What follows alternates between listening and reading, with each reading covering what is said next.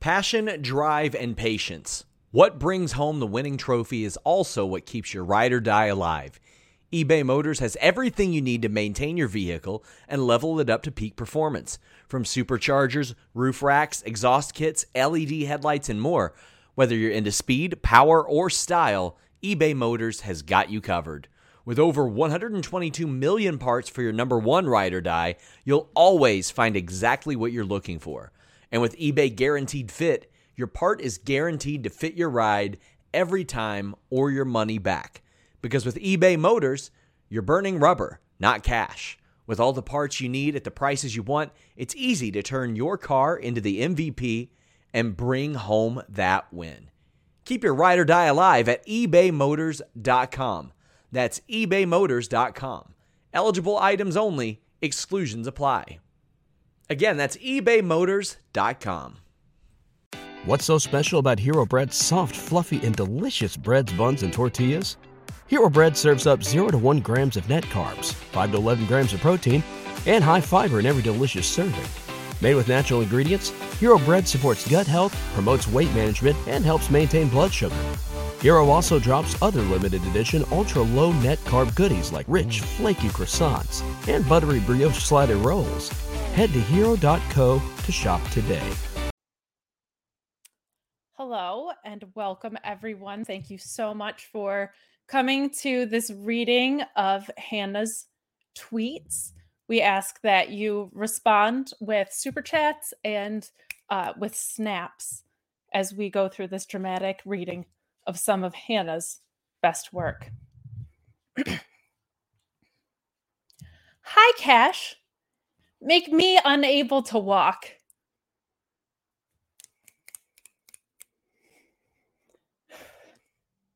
Some women are so weird.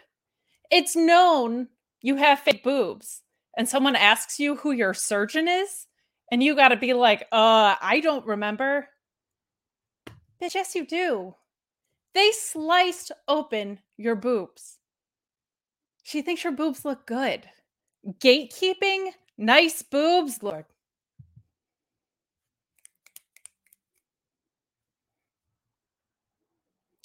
I want my bread hot, Ryan.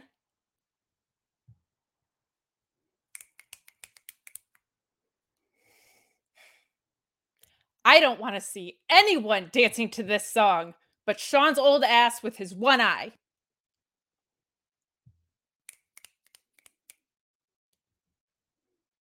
What the Arn? Shoot his ass.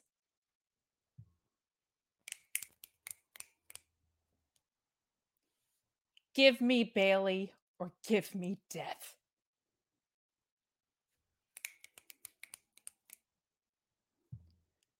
Does everyone eat ramen topless at their work desk? Or is it just me?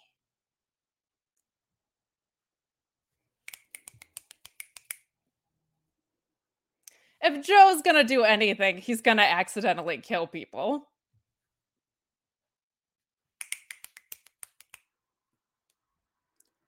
Why is Adam Cole in a Ghostbuster doing something to me?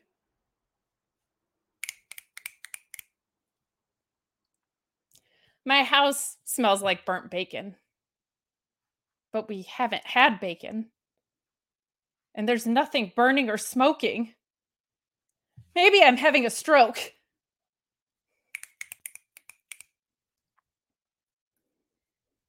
Why is she rolling in looking like the Grinch?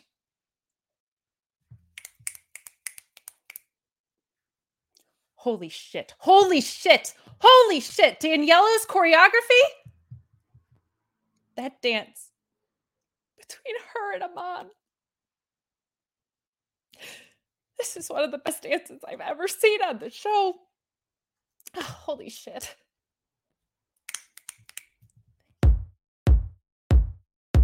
Liv Marcus Serena Deeb on the cover of Fightful magazine. All caps Lexi, Ashley Flair, CM Hensler, Delaware. This was for all the gals and Danny's. The men just couldn't make the grade, so we come with Sherry, became direct distraction. Hey.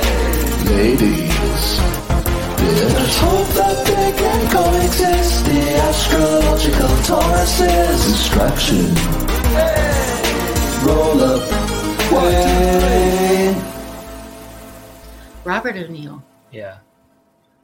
Oh, fuck Robert O'Neill. I am so thankful that you guys were able to put the fuck Robert O'Neill in at the end there.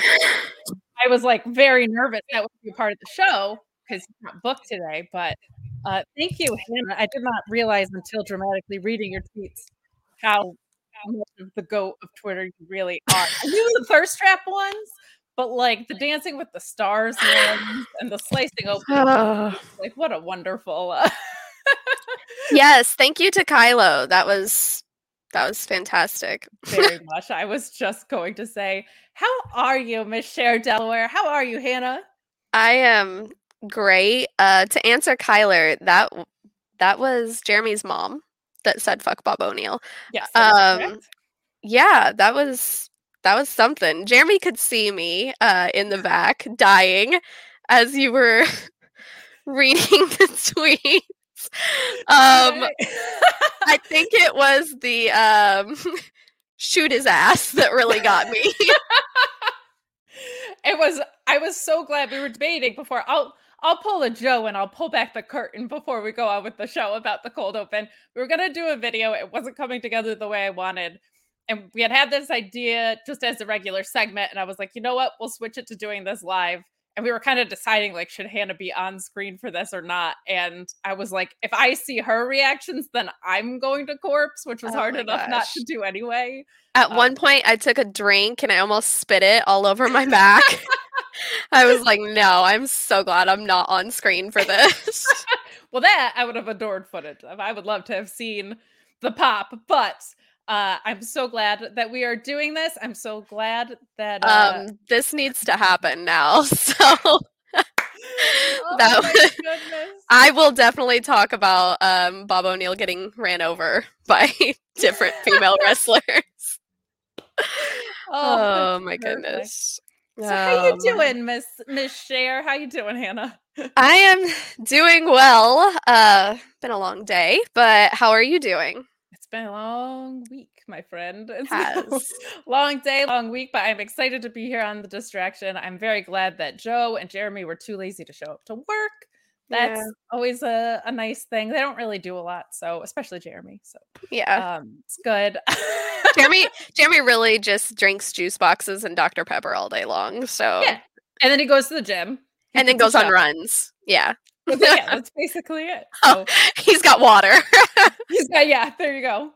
Uh, thank you so much to everybody in the chat. Thank you for your super chats. Feel free to keep sending them in as the show goes on. Uh, I'm very excited to be here. This is going to be a really fun episode and something different than you're used to saying. I know we put out a lot of silly stuff, and I was going to uh, to do this closer to the end of the show, but I think it's important to clarify up front how wonderful Fightful in general is, and how wonderful Jeremy is at making sure to give different points of view of people and uh, and going into this the whole angle was that jeremy was just looking for bearded white guys to give platforms to but in reality it's quite the opposite. He like had said something jokingly about uh like being the reason that i'm at fightful. What he didn't tell you is that that's actually kind of true a little bit. He uh he has made an extreme effort to help me out help other people out. He's always giving platforms to people and uh, both behind the scenes and uh, from what you see on screen. That is something Yeah. that is Fightful in general holds very deal, getting different um, people's points of view and women, of course, being a part of that. And so we're going to have a little bit of a ladies' day today. We're going to be joined by Alex, Queen of the Ring, who is from Church of Joshi and just a wonderful follower on Twitter. Jeremy saying that he fucking rules in the chat. Thank you so much, Jeremy, for putting yourself over. You were supposed to be invisible on this stream, sir. You were supposed to not be here. I do something nice. Trying to turn you face again, trying to turn myself heel again, really is what I want to do. But yeah. uh, we are going to have Alex on later, and then we're going to be joined by a few younger ladies to highlight who are rising voices in, in pro wrestling in a little bit in the next generation, the next wave, and we're just going to introduce them to you and uh, talk about their experience and why they got into pro wrestling. So that's going to be really fun. We have Carisa on, we have Giselle on, and then we have the Cease sisters, who of course are for the ruckus.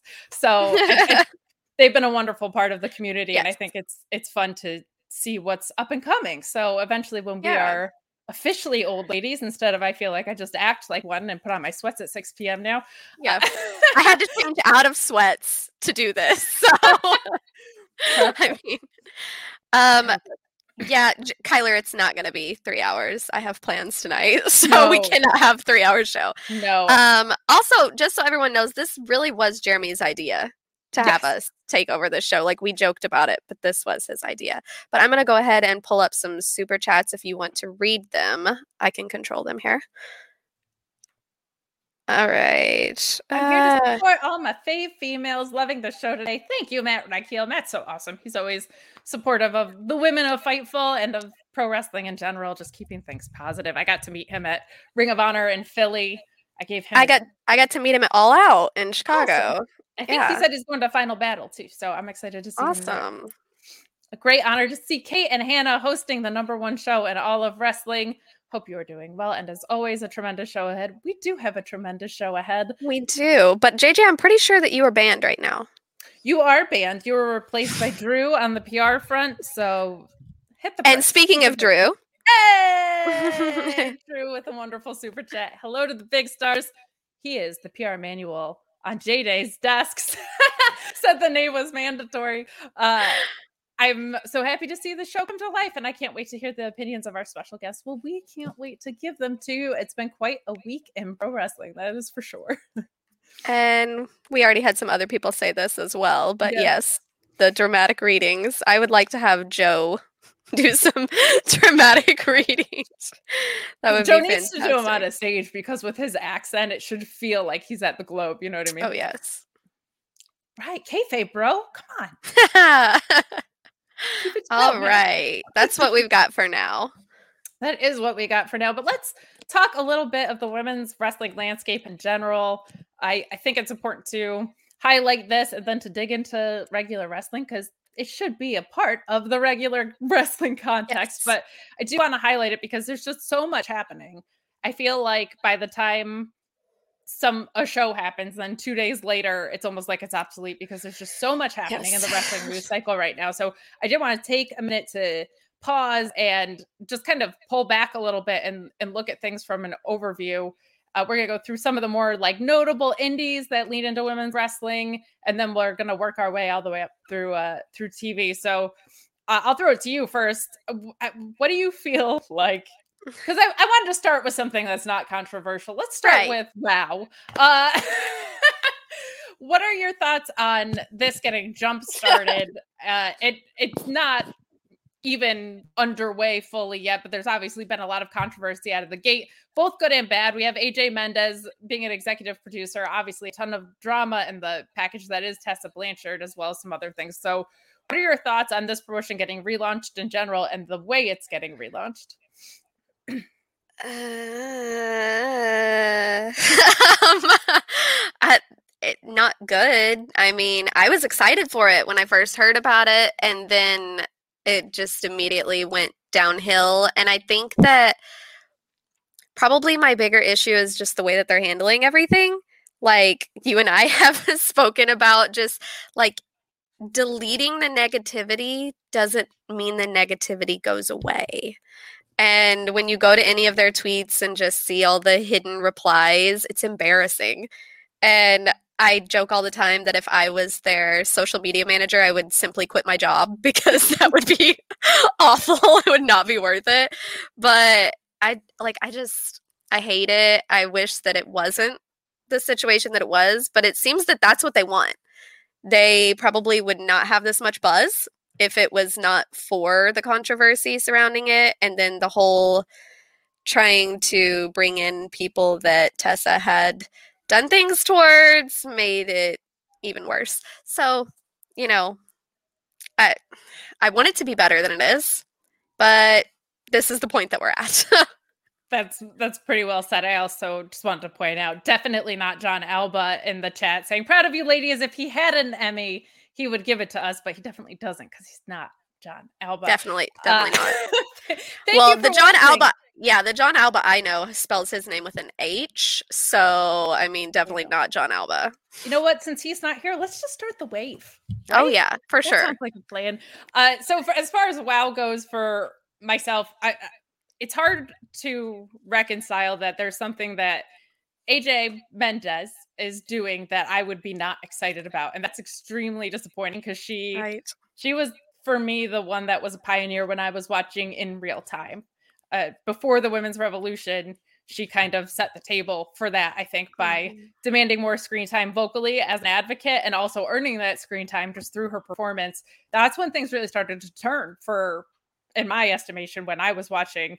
Uh, her and Paige were kind of the first Right. pre women's revolution to be like, oh, right, yeah, like these women could really go. And the stories were a little bit more extensive than kind of what we've sadly reverted back to now, which we'll get into in a minute. But those two for me were it. And I was so excited to see that on my screen and so excited to hear that she was coming back to wrestling. I think if at the beginning of the year you would have heard that CM Punk and AJ Mendez were coming back to wrestling, Right. you would have lost your mind. And I still have, but Uh, you have, you have for sure. of course, because that was my dude. But also, you know, I think the thing that's so disappointing with Tessa in particular is a everything that's kind of been covered about the the lack of remorse there and them trying to profit on off the back of her racist comments with the nuclear shirt. But the women's independent scene is so alive right now, and to think that you could have signed like a Willow Nightingale or somebody like there's so many good free agents out there that it's not like well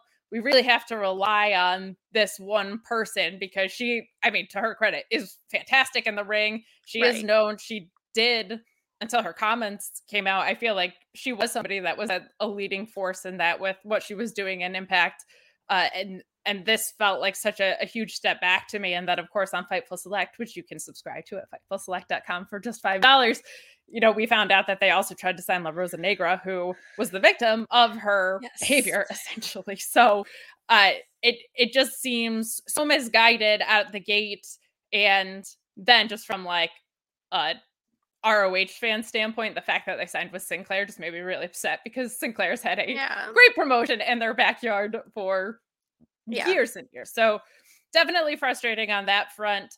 I I don't know how you redeem yourself for things when you're not sorry and i mean that from tessa specifically and also from a company standpoint like they at no point have made a statement they did not pull back the t-shirt like you said they're trying to hide the negativity on social media which doesn't work because then you can just auto complete what all those hidden replies say in your head Yeah. too. so you're probably assuming that those replies feel the same way that you do in a lot of ways so i want to want to like this but i don't and that's also compounded by the fact that you have things like Mission Pro Wrestling right now that are an independent promotion. I wish they would just give that a TV contract, but Yeah. uh, I I think you have so much other good women's wrestling, regardless of what TV is doing with it right now, that I don't feel like I have to tune in just to respect myself as a woman to watch it. Like there's so Yeah. many other wonderful things happening. So let's talk about Mission Pro briefly.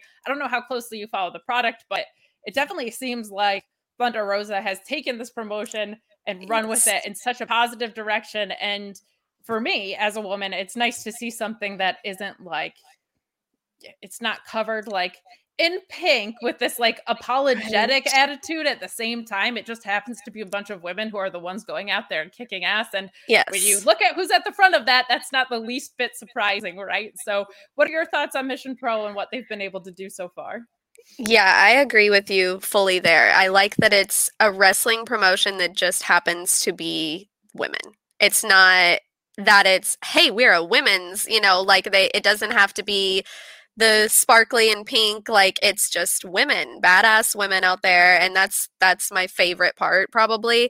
Um sean had mentioned something on his show with Suge yesterday about how um he wishes that aew would buy the roh um video log and everything and he was like that would be enough for them to start their own you know, like we have all of this. And he was like, and, you know, they got the in with Thunder Rosa now, stream Mission Pro on there. And I was like, so many more people would be exposed to it in that Mhm. way that aren't now and i really wish that that was more people knew about it because a lot of people just know that it's just thunder rosa's thing and they don't know much more about it other than that and i really wish that more people did know about it because it's fantastic It's also crazy to think about how young of a promotion it is and how Yes.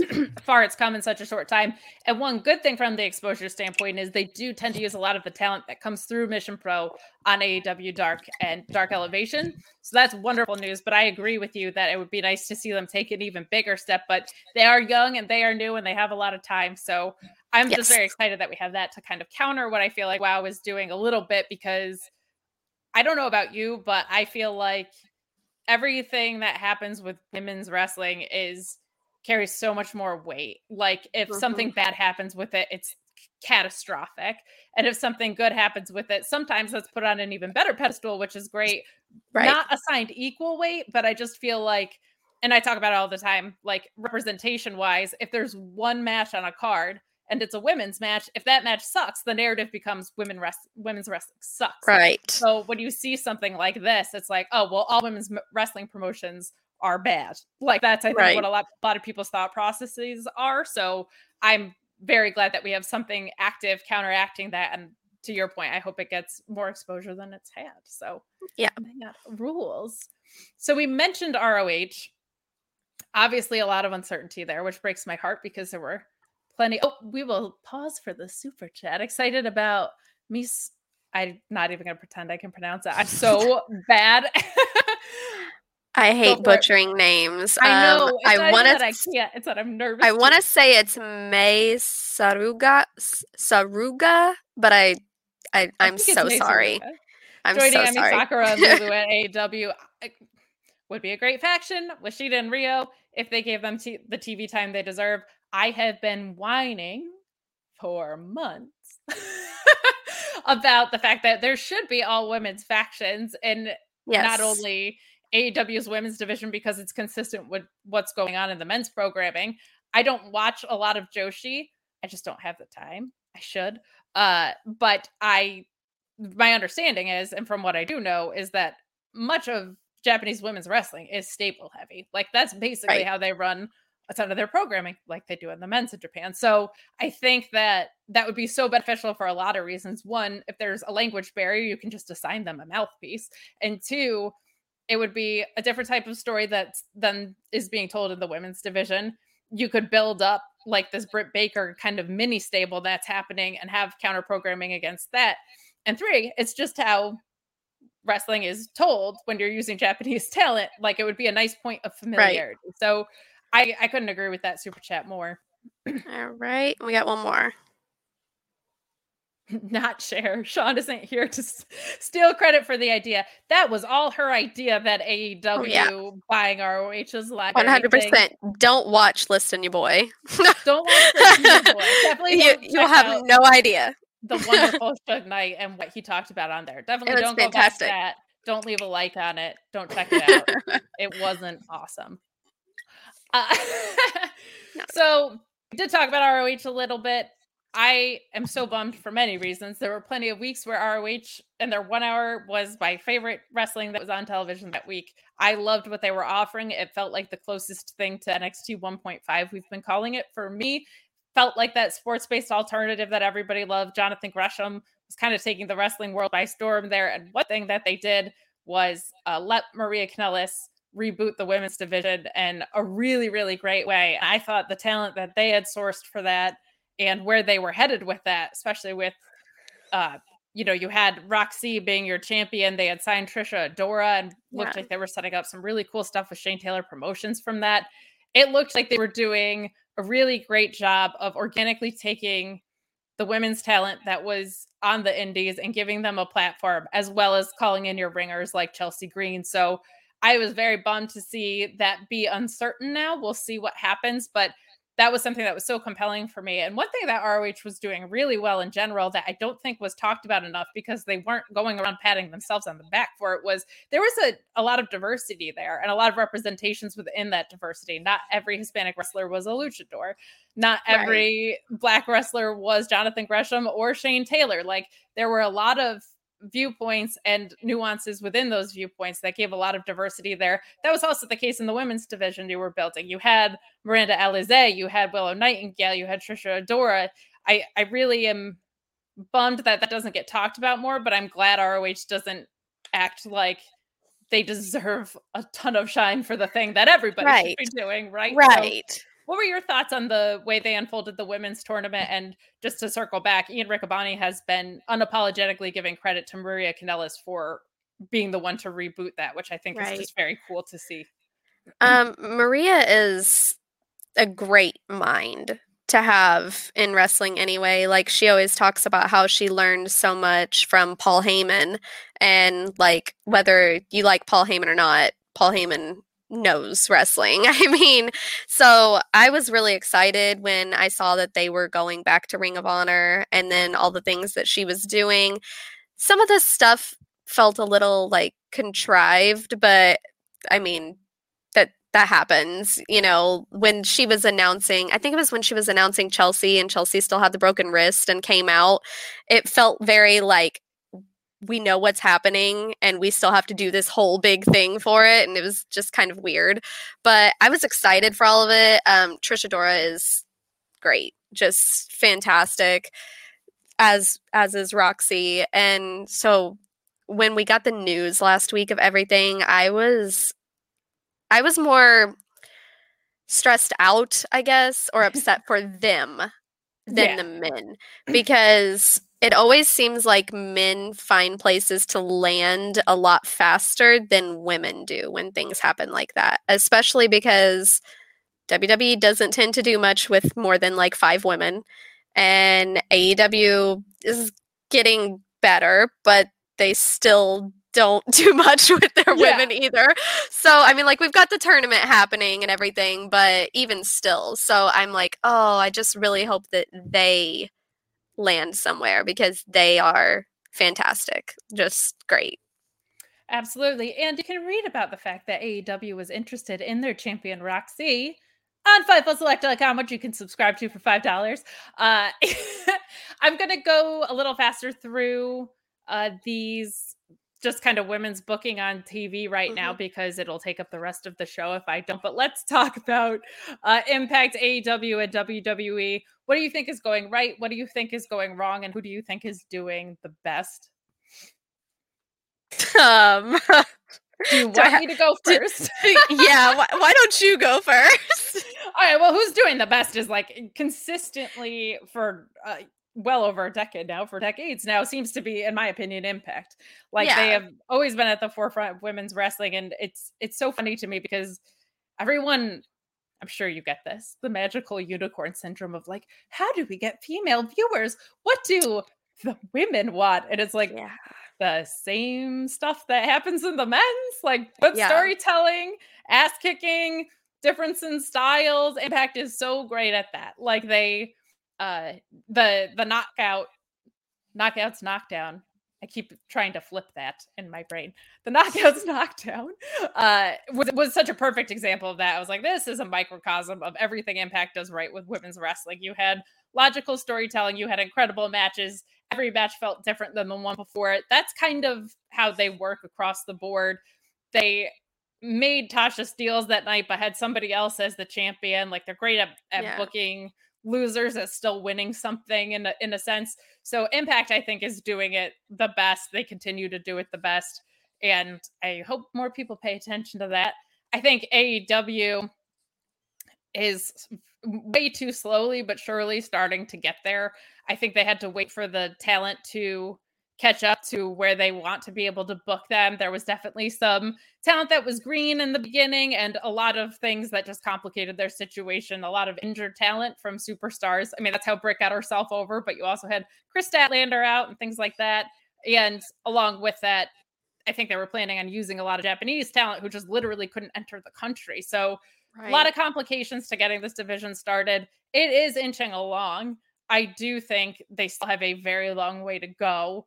I think when you have a champion like Shida and a star like Tay Conti, and they're both so over, and you can't find the TV time to keep them on your screen, that's really bad. And you're Yeah. right that Rampage has helped with that a little bit, but that's one minor consequence to Dark getting cut to being a little bit shorter was they used to load those up with women's matches. I think they were Mhm. still kind of seeing which talents they liked and might want to sign at that point too.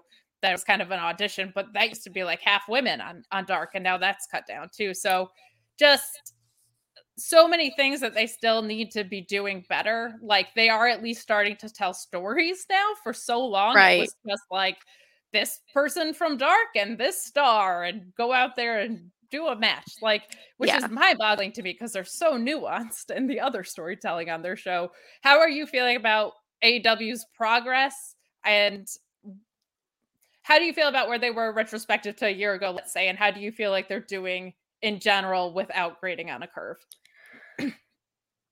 I think that they're doing better than last year. I mean, it's hard because they are a new company, but when the men are so far developed, I don't want to keep giving them the excuse of you're a new company because you could put as much effort into the women as you have in the men since the beginning. And like, I love so many of their female talent, but then it's like we they have the same issue with that WWE has where we'll only see like five or six for a couple months and then all of a sudden oh yeah this person they're here too or we'll only see the women that come out with the like the male groups but they aren't ever doing anything themselves. They're just walking out there to send send their men off to war when they come out. So it's like I, I wish that they would do more and I'm always going to be on that train but I would also be the person that would just watch 2 hours of female wrestling. So I know that not everyone is that way but I do like that they feature more people but I agree that they need to have more they need to do like more female stables other than just it's Britt and her lackeys like that's all that we have and they're not really as stable i wouldn't say it's just like Britt and her lackeys so it, it is what it is on that front but yeah i i definitely agreed about um impact as well. They have a fantastic women's division and i always have felt like they've put more focus on it and i saw that somebody in the chat mentioned that their biggest issue is that they're on AXS. I agree because i pay for philo every month solely for my parents to be able to watch the game show network because they don't get that on Hulu and for AXS because those are the only that's the only place I can get it. Like I already pay for Hulu Live, but I can't watch it on there. So like if they were somewhere bigger, I do think that they would be more like they were when I watched it when I was younger. And I would flip through the channels and be like, "Oh, here's an old episode of Impact is on TV," you know. So I do agree with that. And we have a super chat as well. Yeah, Drew chiming in saying that one more women's match on Dynamite and or Rampage would be nice. Not a fan of the stories on BTE getting time on the main shows before another women's match because not every woman watch watching sees BTE. That's a really good point. I do not watch. BTE. Yeah, and part of the thing that was so frustrating to your point was like you're only putting one women's match on when you only had Dynamite, and you're really only putting on two now that you have Rampage. And for so Yeah. long, they couldn't even get those right. Like that's why I was losing my mind every week. I was like, you give Yeah. us one match for like seven minutes and no story. like you can't even care about one feud. So my hope is that, especially with a tournament, because that's such an organic way to build stories, uh, that that sets up a couple more logical stories that can build into Right. bigger feuds down the line. I think you're seeing that with Shida and Serena Deeb. Real quick, let's talk WWE. Uh, I will let you go first on this one because I just need to meditate real quick and get calm my shit before I talk about it. You go ahead.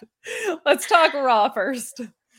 Oh, well, I don't watch Raw very much. Um, so I don't know much about it. I will turn it on periodically or turn it on as background noise, but Raw is Raw. I mean, um, the match that I did watch the match that they had Monday, um, Becky and Bianca, and it was a very good match.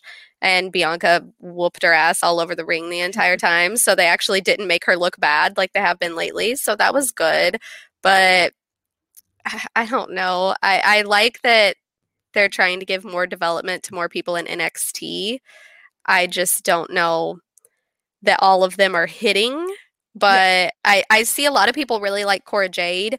Um, I can't get past her entrance music because every time it comes out, it reminds me of like maybe it's like a Blink 182 song. I cannot figure out what song it is, but then the whole match, all I'm thinking about is what the hell that song reminds me of.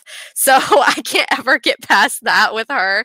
I've literally got on like voice tweets and sang this song on Twitter trying to get other people to figure out what song it is. Uh, I cannot figure it out. I do not know what it is. But yeah, so is that where you're at with all three brands? Like that they're they're kind I, of there and I, I mean, wish they that they the... would do more. Yeah. yeah. I mean, I feel like they're just putting the women out there for a three to five minute match just so we won't bitch on Twitter. Yeah, about no women having matches no on the women. show. like that's what it has felt like for a little while now. And I mean, Raw should not be that way. Raw has three hours to fill up. There's no reason that you should not be able to have at least a decent length time women's match on there. But it seems like they don't have anybody. I mean, right. everybody's hurt or taking time off or whatever. So when I think about the women's division, I mean, like the names that I think of a lot of times like Asuka out, Alexa Bliss is out, Nia is out. And I'm like, where is everyone? Yeah. you fired half the people and now you don't have anyone. So of course we're gonna have the same people fight over and over again. No one else is there. like Yeah, I think for me, there's still so much missing, right? It's like, okay, so you have Rhea Ripley and Nikki Ash as a tag team. And there's literally no other tag teams right None. now, right? But like, where's Mia Yim? why aren't you doing anything with Toni Storm? Like there are women there that aren't being utilized. I think what's frustrating to me too is and this isn't a women specific thing. This is a WWE problem in general, but like we see up this great in-ring work, right? Like Bianca and Charlotte, Bianca and Becky like tearing the house down, but the booking is so dumb around them that it doesn't work. And again, that's not specific to the women, but it is in the women's wrestling as well that like you had a woman get squashed in 26 seconds at SummerSlam to make her super babyface, but all she's done since is lose. And Becky is getting reactions everywhere she goes that are positive. So I think that it, it's hard because they have so many skilled workers that go out and put on these incredible matches. And then all that progress just gets undercut by these terrible booking decisions and these distraction finishes, etc. Yeah.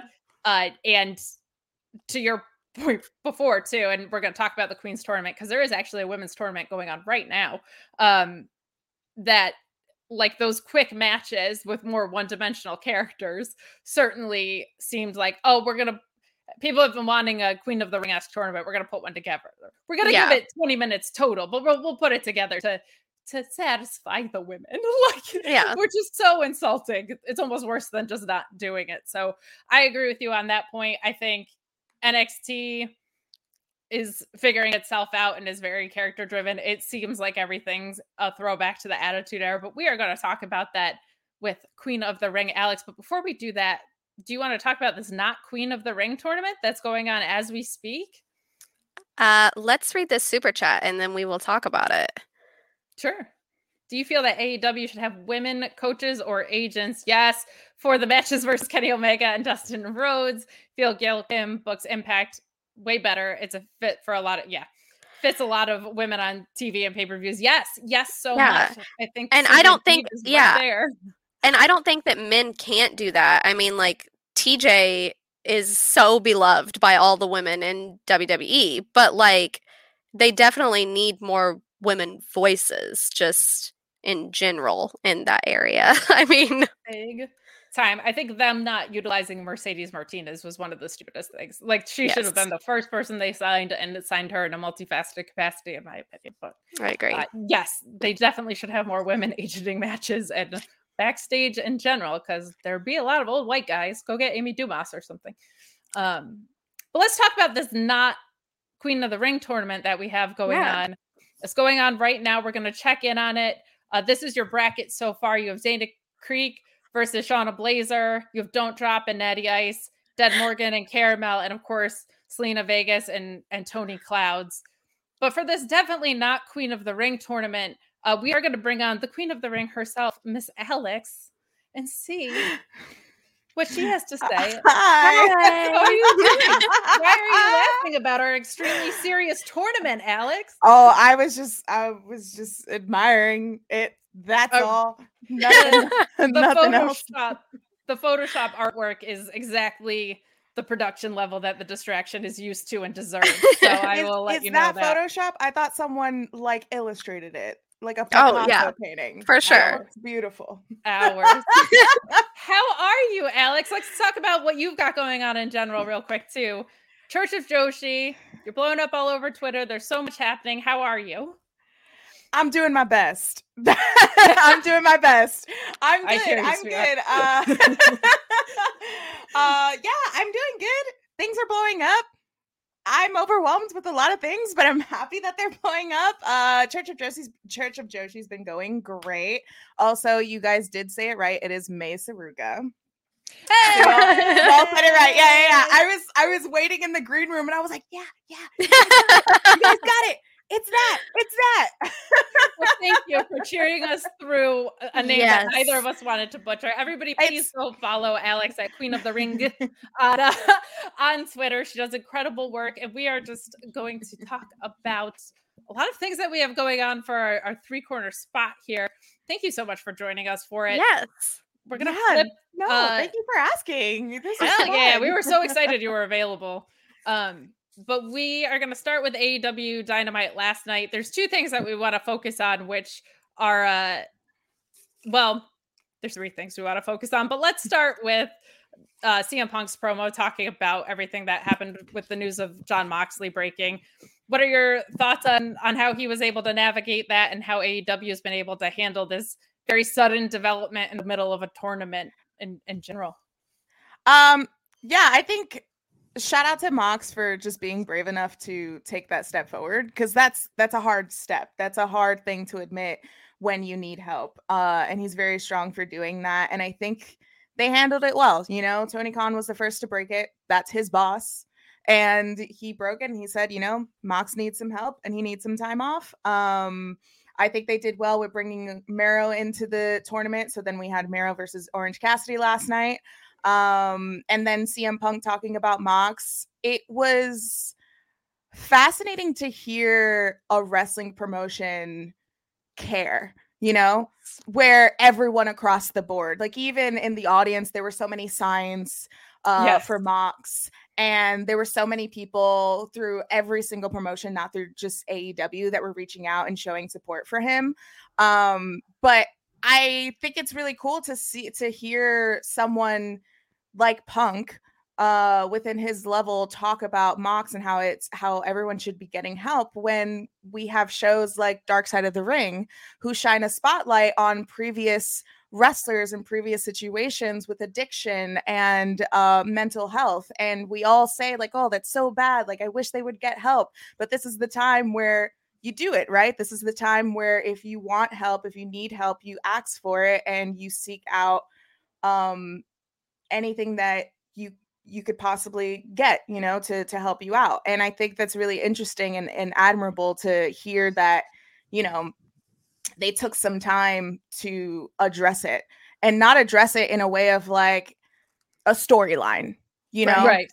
so i think that was interesting and i it was refreshing to tune in and to and to hear punk say like you know of course punk is like i've been going through stuff and sometimes he makes things about him and i was just like oh, oh but he steered it in the right direction right? Like he steered it in the right direction of just like if you need help get help and Yes. that's something that is should be uh said loud and proud within this industry. Um so good to me thumbs too i think part of the reason why i'm assuming that punk would kind of marry his experience with moxley's too is i think he built a character around being a straight edge dick and i mm-hmm. think he kind of probably wanted to reverse that like hey he's a face right now but be like he's not actually such a straight edge dick that he can't empathize with someone who is an addict, right? And like he has Right. openly talked about part of the reason he is straight edge is because of addiction in his family. So I think it was important for him to say, like, I understand this plight despite the fact that I've never had a drink before,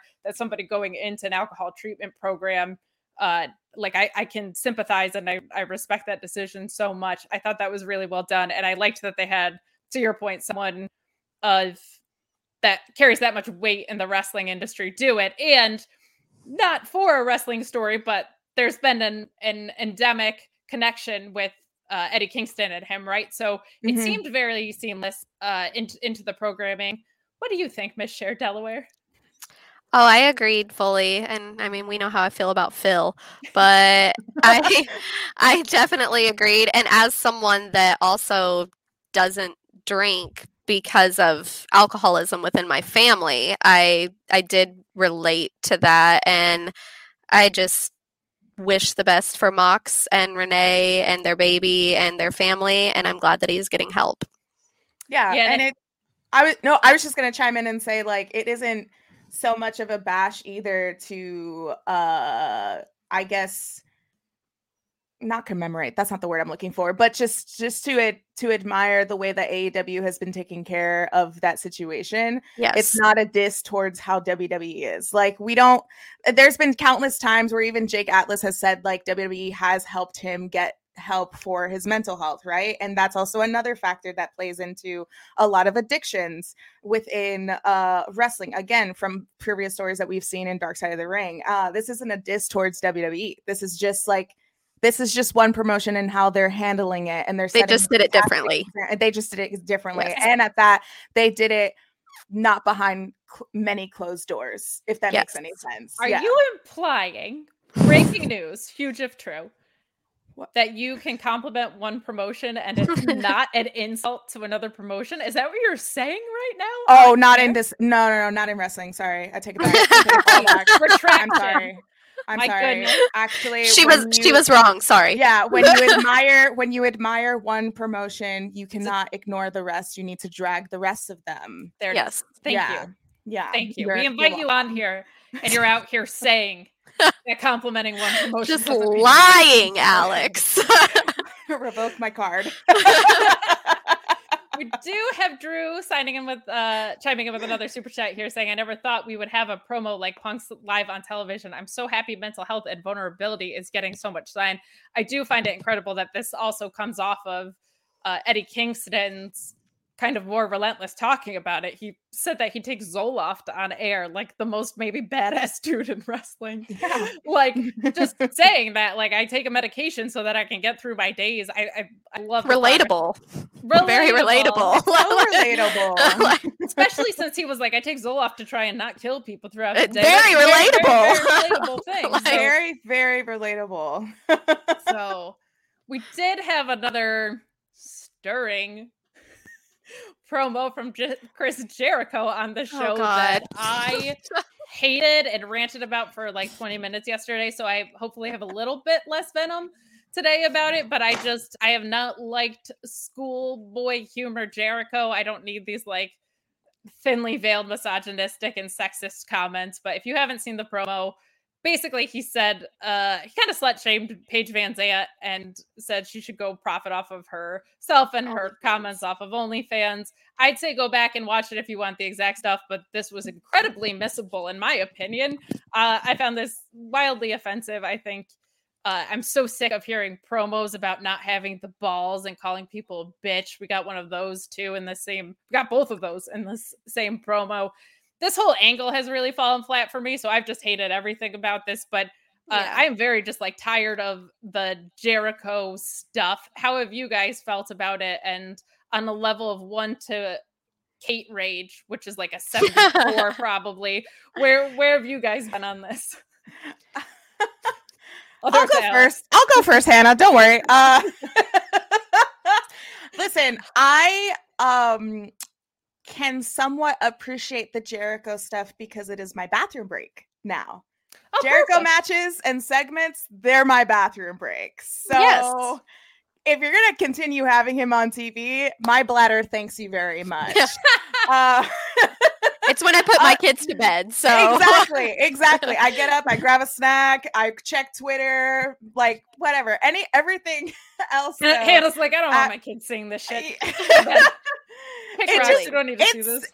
it's so awful. It sucks. It absolutely sucks. And it's it's it's funny because just what a few months ago people were getting at um the acclaimed about slut shaming Julia and now it's Yes. acceptable with Jericho to do it because well it's funny because he did it with Stephanie McMahon back in the day now 20 years later it's still fun no it's not No. it's not it's That's not actually my biggest like problem with it. I'm like, this No. attitude era crap doesn't. A- it's and when I yeah, when I rewatched the stuff with Stephanie, it's not funny anymore. Like it, it, it wasn't funny then either because I was a child, but it's not funny now either. I mean, it's just I hate it. And one I think one of the comments was she said she could take on all five of them.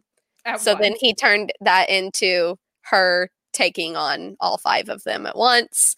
And it's just like, okay, dude, like, we got it. I also just hate it from the perspective of he's the face doing that, and that Yeah. just makes me want Paige VanZant to punch him in the face, and she didn't get a swing at him. And I'm like, you're supposed to be the good guy, and now I'm rooting for Paige VanZant to come kick your ass. So like, it's also not working from a storyline perspective, and pulling back the scope of like gender here. I just haven't liked this Diet Cornette Dan Lambert stuff, and I feel like the inner circle is now holding back title holder Sammy Guevara. Santana and Ortiz, who should be title holders in the near future Yeah. for for what payoff like this this isn't compelling to me if it's supposed to set up like a hager bellator crossover with the stuff lambert's doing just get there already because this sucks in general And they give them way too much time every time. Way, Way too much time. Like, way too much time, but my bathroom breaks are longer. yeah, when they started coming out, my kids were like, because they, my kids have bad taste in music and they like Jericho's theme song. So when he started, like, they wanted to stand there and listen to it. And I was like, all right, time for bed.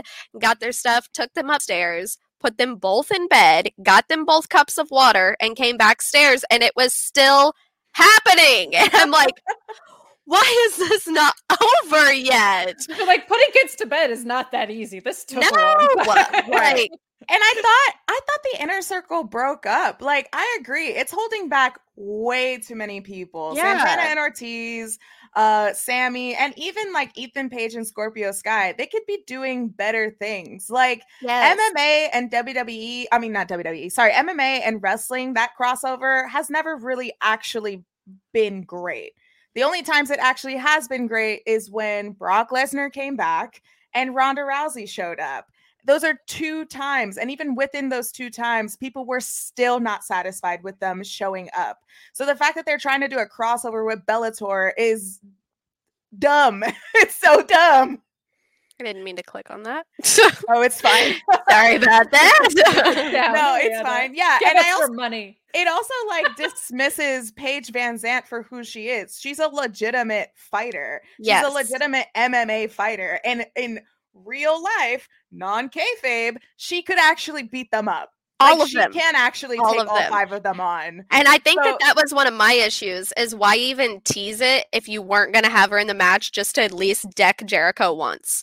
Like why even tease just so you can get in your joke about her taking on all five of them? Ha, so funny.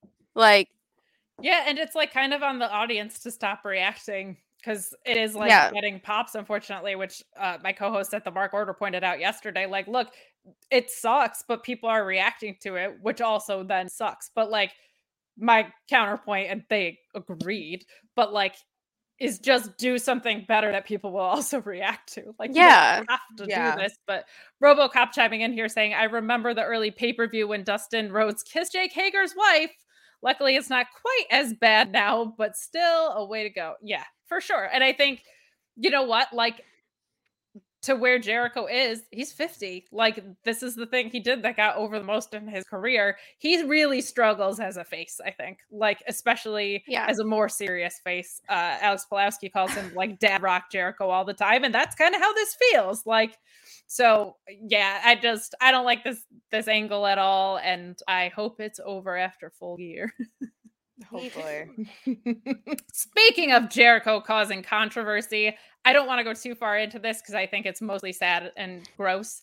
Uh, but there were tweets that we can't ignore. The former Kalisto and WWE uh, gave his c- uh, put out a tweet basically saying that he had said a prayer to Jon Huber uh, before going out there before his match and he misspelled his name, which Jericho retweeted and said you spelled his name wrong. Amanda Huber also said uh, that that name spelling was kind of a sign of disrespect and later went on to uh, say something about when Miro misspelled Brodie's name, it was a little bit different because they had a closer relationship. I don't want to go too far into this because I think it's mostly terrible. My only real comment on it is just that Brodie's legacy should be much bigger than Twitter drama on any count. I wish this had been, Yeah. if they felt like he was trying to piggyback off of Jon Huber's name, what they should have done was addressed it offline, in my opinion. This felt very high school way to approach it to me. And on a day where I already was like, this Jericho promo is awful. This was like another step of like, this is not how this should have been handled. Uh, and the people quote tweeting Amanda Huber with disgusting stuff, like absolutely disgusting stuff. Picking on someone's widow, also not like a solution here. So just a reminder to be kind. Just a reminder to use that block button when people are being assholes to you. Again, not really much more for me to say on it. If you guys want to add anything, I just felt like it should be acknowledged, but I don't want to get into the nuance of who was right in this because I think the whole thing is kind of awful. Um, I the only positive I'm going to take away from it is the fact that uh Jon Brodie Lee is still so his legacy is still impactful to this day with so many Yes. people in this industry um and it's almost we're we're almost close to a year since and um he's I mean, we've heard so many stories from so many people through every spectrum of wrestling, whether it's AEW, WWE, or just the indies, of how much he's influenced them, of how much he's helped them out. Like so much so where he's bought he bought John Silver's gear for him. You Right. know, Yeah. so I think that's the only positive we need to take away from it, and that's the only thing we need to focus on. Because if for if two grown adults are not handling a conversation offline, even when one of them are in the exact same building as the other person, like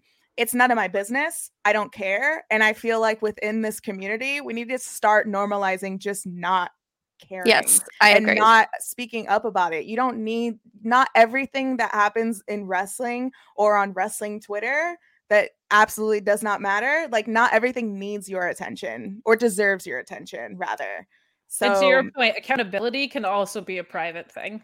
Like I- you, exactly. you can I see a agree. tweet and handle it outside of Twitter. That's probably what should Mhm. happen. and and I, and. Manny handled it very well. He quote Yes. tweeted Jericho back and just said like my bad, I'm sorry, you know, like he handled it very well. I think that Jericho likes to start shit as we all already know and he did that for attention and he got the attention that he wanted and it wasn't good. I think he really thought people would agree with him and they mostly did not. Um I'm never going to tell someone how to grieve. I I have never lost a husband. I've lost people close to me, but that's a different mm-hmm. thing. But I did not think anyone handled that situation well. That No. could have been handled very differently, and it did not.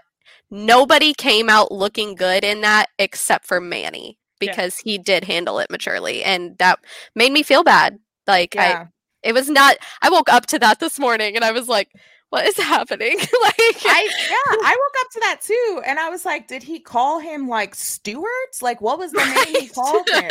And the fact to see that like it was just one letter, like y'all are blowing up for one letter. yes, Like we all know how Apple autocorrect just fucks us over sometimes with audio. Yes, I don't Yeah. know if I was supposed to curse. No, but with typos and stuff, you know. So Yeah, no, like it's it's not just like yeah, okay, okay, good. Yeah. It was- but it it's, was- it was just like one letter. Like I Yeah. And eh, it just it turned into a whole thing and there's people still going on about it on twitter and i just it does not feel good Yeah. it it it i don't know i don't understand people need to kind of grow up so You can let one go, guys. You don't have to comment on everything. Real quick, I am. I do have the not Queen of the Ring tournament on. Oh, God. check in on the most recent. It's over. The match is already over. Uh, so we do. We do have Oh. Shauna Blazer shauna Shauna advancing with Selena Vegas and Caramel. This show is sponsored by BetterHelp. If you had an extra hour in your day, what is the first thing that you would do? Read a book, take a nap, play some video games, do something for a friend, volunteer. A lot of us spend our lives wishing that we had more time. But the question is time for what? And if it was unlimited, how would you go about using it? The best way to squeeze that special thing into your schedule is to know what's important for you and to make it a priority. And therapy can help you find what matters to you so you can do more of it. Therapy is so valuable. It's gotten me through some tough times, really helped me reflect on things that are important, specifically with BetterHelp. If you're thinking about starting therapy, give BetterHelp a try. It's entirely online, designed to be the convenient, flexible, and suited to your schedule. This is so beneficial when you've got that crammed schedule and you can't even imagine finding that extra hour. You can do it all from home. Fill out a brief questionnaire, get matched with a licensed therapist, and switch therapists at any time for no additional charge. Learn to make time for what makes you happy with BetterHelp. Visit betterhelp.com slash Fightful today to get 10% off your first month. That's betterhelp, H-E-L-P dot com slash Fightful. It's so flexible and it can help you find that social sweet spot with BetterHelp. That's betterhelp.com slash Fightful. What's so special about Hero Bread's soft, fluffy, and delicious breads, buns, and tortillas?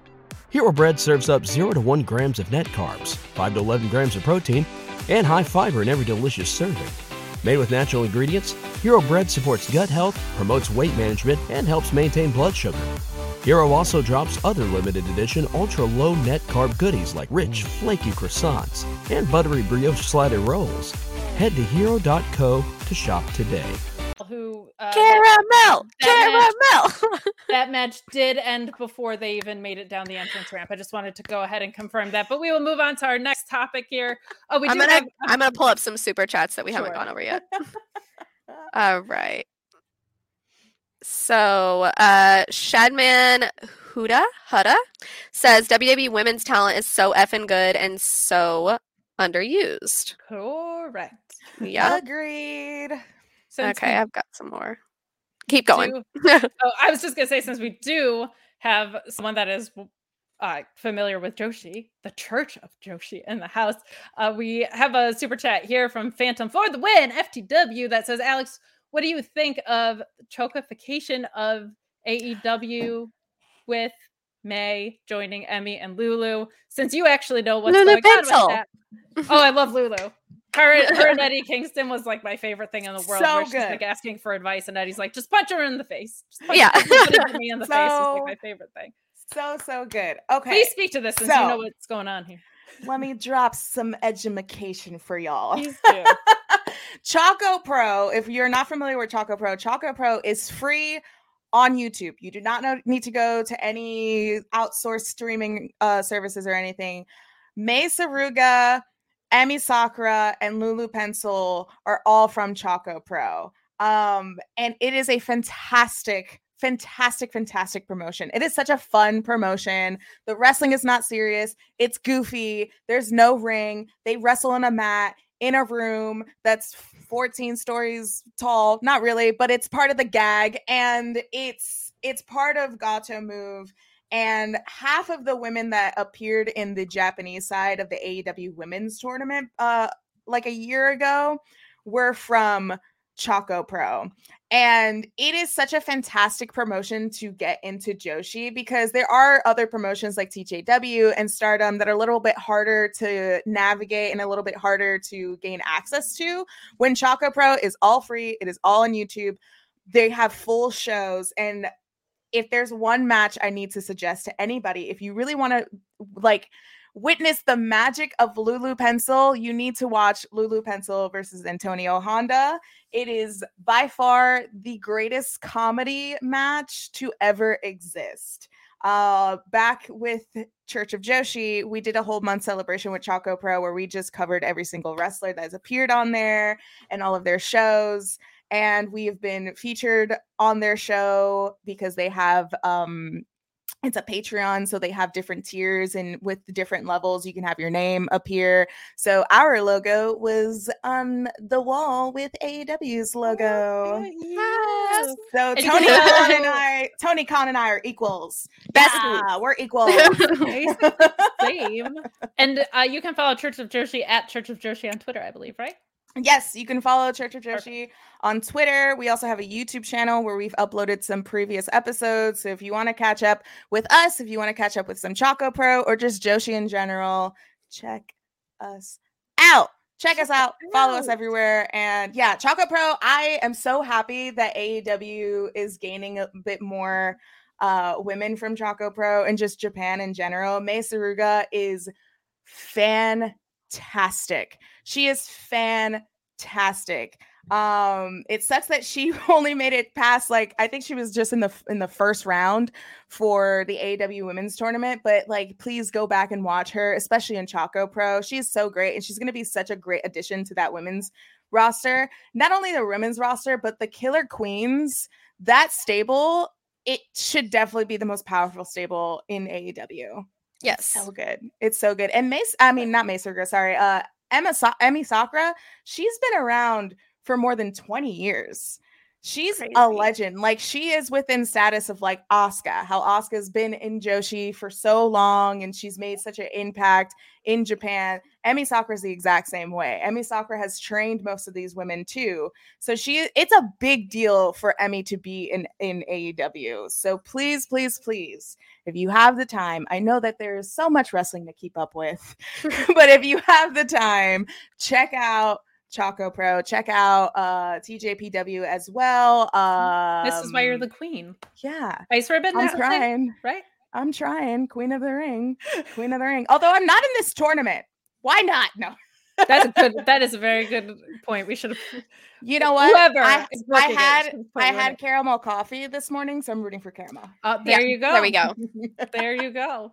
Uh, we're gonna go through these kind of quicker. I didn't want to go through too much stuff in WWE because it's so dense, and you can get your recaps wherever you need to for that stuff. But I did want to take a moment to go through some of the title reigns, and I just want to go through brand by brand and see what you guys think has either been a success with these title reigns and failure. So just give me kind of like a, a thumbs up or down, essentially, on each brand's champions. I'll read them off. I don't expect you to remember everybody. Uh, and just like a, a sentence about what why this is working for you or why this isn't. We're gonna start with Big E, so I'm gonna throw it to Cher just because like she just thirst traps him every week, and it's the funniest thing in the world to me. So why don't why don't you go ahead and kick us off with what you think is good or bad about Big E's reign and what you think of Um, champion? Everything is good. It's Big E. Um, actually, I, I think my favorite has been like whenever people challenge him, he's eh, which he did that when he was the U.S. I think that was U.S. champion, inter- intercontinental, whatever, whatever that was. Like if they lose, he's like, "Your ass lost. Get in the back of the line. You don't get to challenge me." Like that's my favorite thing with him. But his promos have he's stayed Big E through all Yes. of this, and that's probably my favorite thing. But he's uh had to do some weird shit with Drew before they before they change brands. But other than that, I have not actually watched the match from Monday yet with Oh, him and Kevin. Owens because that was far past my bedtime. So I have not watched that yet, but I heard it was very good. But yeah, he just it's Big E. So I love everything he does and big meaty men slapping meat. So that's what I'm here for. That's it. I will just chime in and say that I think Big E is a great person to have as your champion. I think his program programming got stalled out of the gate because he was champion and then we were going into this weird draft thing and then the draft didn't take effect until 3 weeks later. So I think he's going to do more work as champion that's going to be better than what we've seen, but for some reason when it comes to the new day it's one of the rare instances where WWE gives us what they want with King Xavier with Biggie finally getting that title shot Kofi did at least have his moment despite how that was booked. Uh, but with the new day, for some reason, with this stable, they actually give us what they we want, unlike a lot of the other programming. Uh, just a reminder to leave a thumbs up, guys. Please subscribe to this channel. We're trying to get it monetized. I mean, I don't really care because this is the only time I'm hosting on it, probably. But whatever, Right. do it, do it for Jeremy. Uh, Alex, what do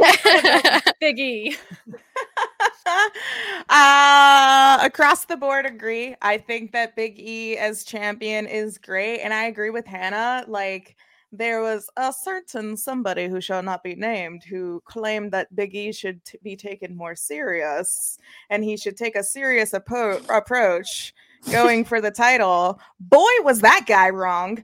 Right? Uh, yeah, uh, Big E just continues to be who he is. You know, that's Big E. He's silly, he's goofy, but when it's time to get down to business, he can do it. Um, so yeah, just don't ever change, Big E. We love you. Keep Agreed. going. And my bad. this channel is monetized. My bad, Jeremy. Sorry. Subscribe at youtube.com backslash fightful distraction. that Let's one talk- isn't monetized. the other one isn't monetized. Oh, really? Yeah. I just work here, man. We're know. we're on the regular Fightful channel right now. Understood. Got. Okay. Go help that one. Let's talk Becky Lynch. This has been an absolute failure to me. I I don't buy Becky as a heel. The booking with this reign has not helped Becky, and it has not helped any of Becky's opponents because they just keep squashing the hell out of Bianca Belair. And then we just had like a title swap because nobody actually cares about what brand they're Oh, on. To me, this has been one of the worst things you could do to the women's division, and sadly, one of the worst things you can do to Becky Lynch. I think they really handcuffed her by forcing her to be a heel in a division that desperately needs baby faces anyway. And on top of that, the booking and the timing of this has just been so stupid, and the way she beat Bianca. So, other than the character, her booking, and the way she won the title, it's been great. Uh, but again, wins and losses don't seem to mean a lot in WWE, which makes it hard for titles to mean a lot. Uh, Alex, how have you felt about this Becky Lynch reign? Kind of. Her outfits are cute. It's true. I can't argue that. That's a good point. I can't She had- argue with that. she has dressed a lot better since she came back. She, her fashion, her fashion as a mom is better than it was. pre- yeah, She, She looks good. the girl. and is oh yeah, she beautiful. looks she fantastic. she looks fantastic and unfortunately that's about it Yep. i i like i'm a huge becky lynch fan and i could care less what she's doing right now Awful. and the way that they booked her to come back to come back at SummerSlam, squash Bianca, then a month later at Extreme Rules, which where was the extreme in within those rules? Whatever.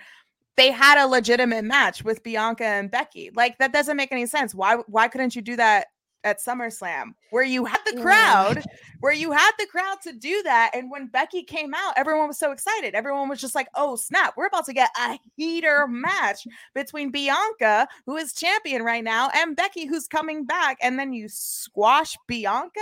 You literally stomped on her entire momentum that she has built, not only at Royal Rumble, but she's built ever since she came up to the main roster. Since the Yeah. beginning, since the pandemic, and then you just squash it all in one night. Bianca, not Bianca, sorry, Becky Lynch is someone who is so strong. Her presence is so strong within that division. She does not need a title. Just give her a feud. Give her a feud where she cares about it and all all all the rest of us care about it. Like she's healed now, she's face. Like I don't get what's going on. Um and nor like it's just it's very clear that the way that they book the women just across the board in general in WWE, they don't care. So why should I? Yes. And I felt like they've tried to make her the female Seth since coming back. Like she's started wearing the obnoxious jackets too, just Yeah. the way that she's acting. And like Seth's is funny because he's so fucking annoying. Like that's whenever Seth comes on screen, I'm like, oh god, not this idiot again. But it's like he is so deep into this character now that it's like, okay, all right. But I don't care about Becky. I don't. And I hate that because I feel like she's doing like the best in ring that she's done in a long time. And then it's Mhm. just kind of like, okay, well, yeah, it, Yeah. it's just, I'm bored. I don't care. I was at SummerSlam.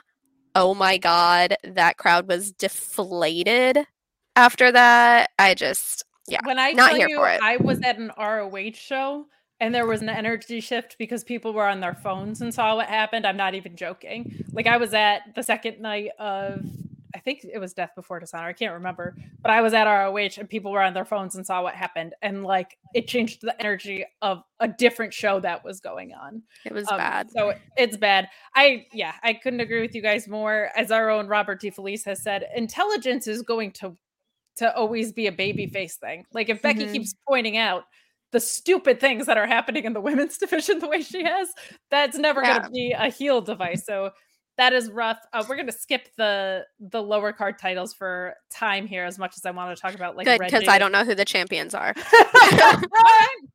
I thought for sure you were going to want to do 20 minutes on Reggie, the 24 7 champion, but we'll move right Oh, along to well, NXT. Damn. I thought Uh, that championship was inactive.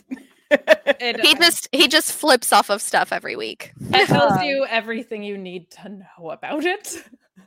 But let's switch to NXT. We have Mandy Rose, who there's not a ton to say here, I don't think, about her raid because it just started, but the rise of toxic attraction.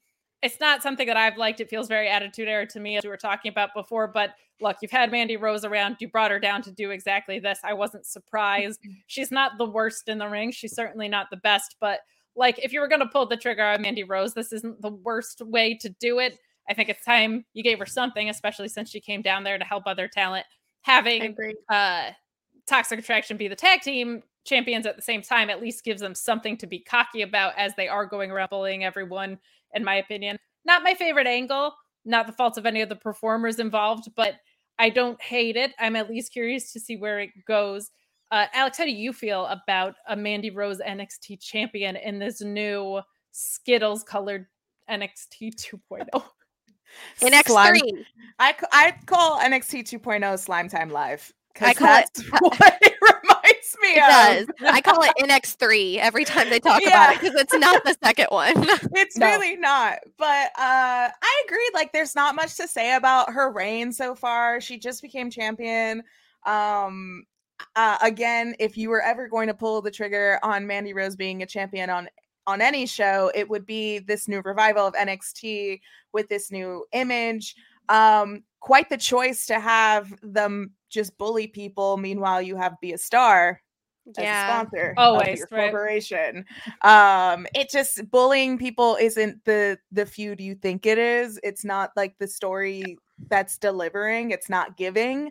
Um, but again, like I think Mandy Rose has the potential to be if not a good champion, a good filler champion. And that may sound like an insult, but there are No. plenty of champions in the past that we forget were champion. You know, we forget that they held the title for an X amount of time, even if it is for a year, we still forget that they that they were champions. You know, I think that she could she could step up. I hope that this motivates her. Um again, she's not great in the ring, but she's not terrible either.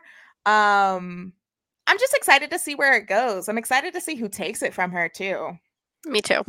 I think, yeah, this might be one of those situations where, to your point, a transitional champion is not necessarily a bad thing, really, ever. If Yeah. it's done right, who she transitions to is the question. Anything to add, Miss Cher? Um, I'm more interested in it than I was with Raquel as champion because she was like freaking wallpaper to me. Like once the stuff with her and Dakota was over, I didn't care. Like I had mm-hmm. no interest in her being champion. So, I mean, good for Mandy. She has worked really hard since she was on Tough Enough. I mean, she's she's not great, but she's not awful. So good for her. I think that that faction could be really good if it wasn't for the bullying thing. Like they could have them just be like the hot badass women who can, you know, hold the titles, be good in the ring and still like I think women can own their sexuality. You can still be sexy and still be a badass and still, you know, but you don't have to have them be like well, we're sexy and you're not. Like, Yeah, it's like the I mean mean- girl trope. Like they Yeah. don't have to be mean girls. You can Yeah. be sexy, you can be a badass, but you can also like get down to business and be like, "Hey, Yeah. I'm going to challenge you for the title because I'm better than you." and I cool. think that I think they just don't know how to make women be heels without making them be mean girls a lot of times. no like, yeah. So Very evident. Yes, this So- is the same Piggy James crap that we were getting 20 years ago, and they were like, "That's the thing Yeah. that we're going to bring back to our young, sexy new brand." On Yeah. the other hand, Tommaso Ciampa being champion, I think, is the best thing that they could have done for for this brand. If Samoa Joe couldn't do so for being injured, I miss Samoa Joe. I miss Samoa Joe too. I know a lot of people wanted Bron Breakker to win because he is legitimately going to be a huge star there. But I, I, wanted. think I want Tony D as Tony champion. D'Angelo Tony D'Angelo should dethrone Roman Reigns. he at should. He should hold bring it to every full ball. title in the company at once. That's what he Every should do.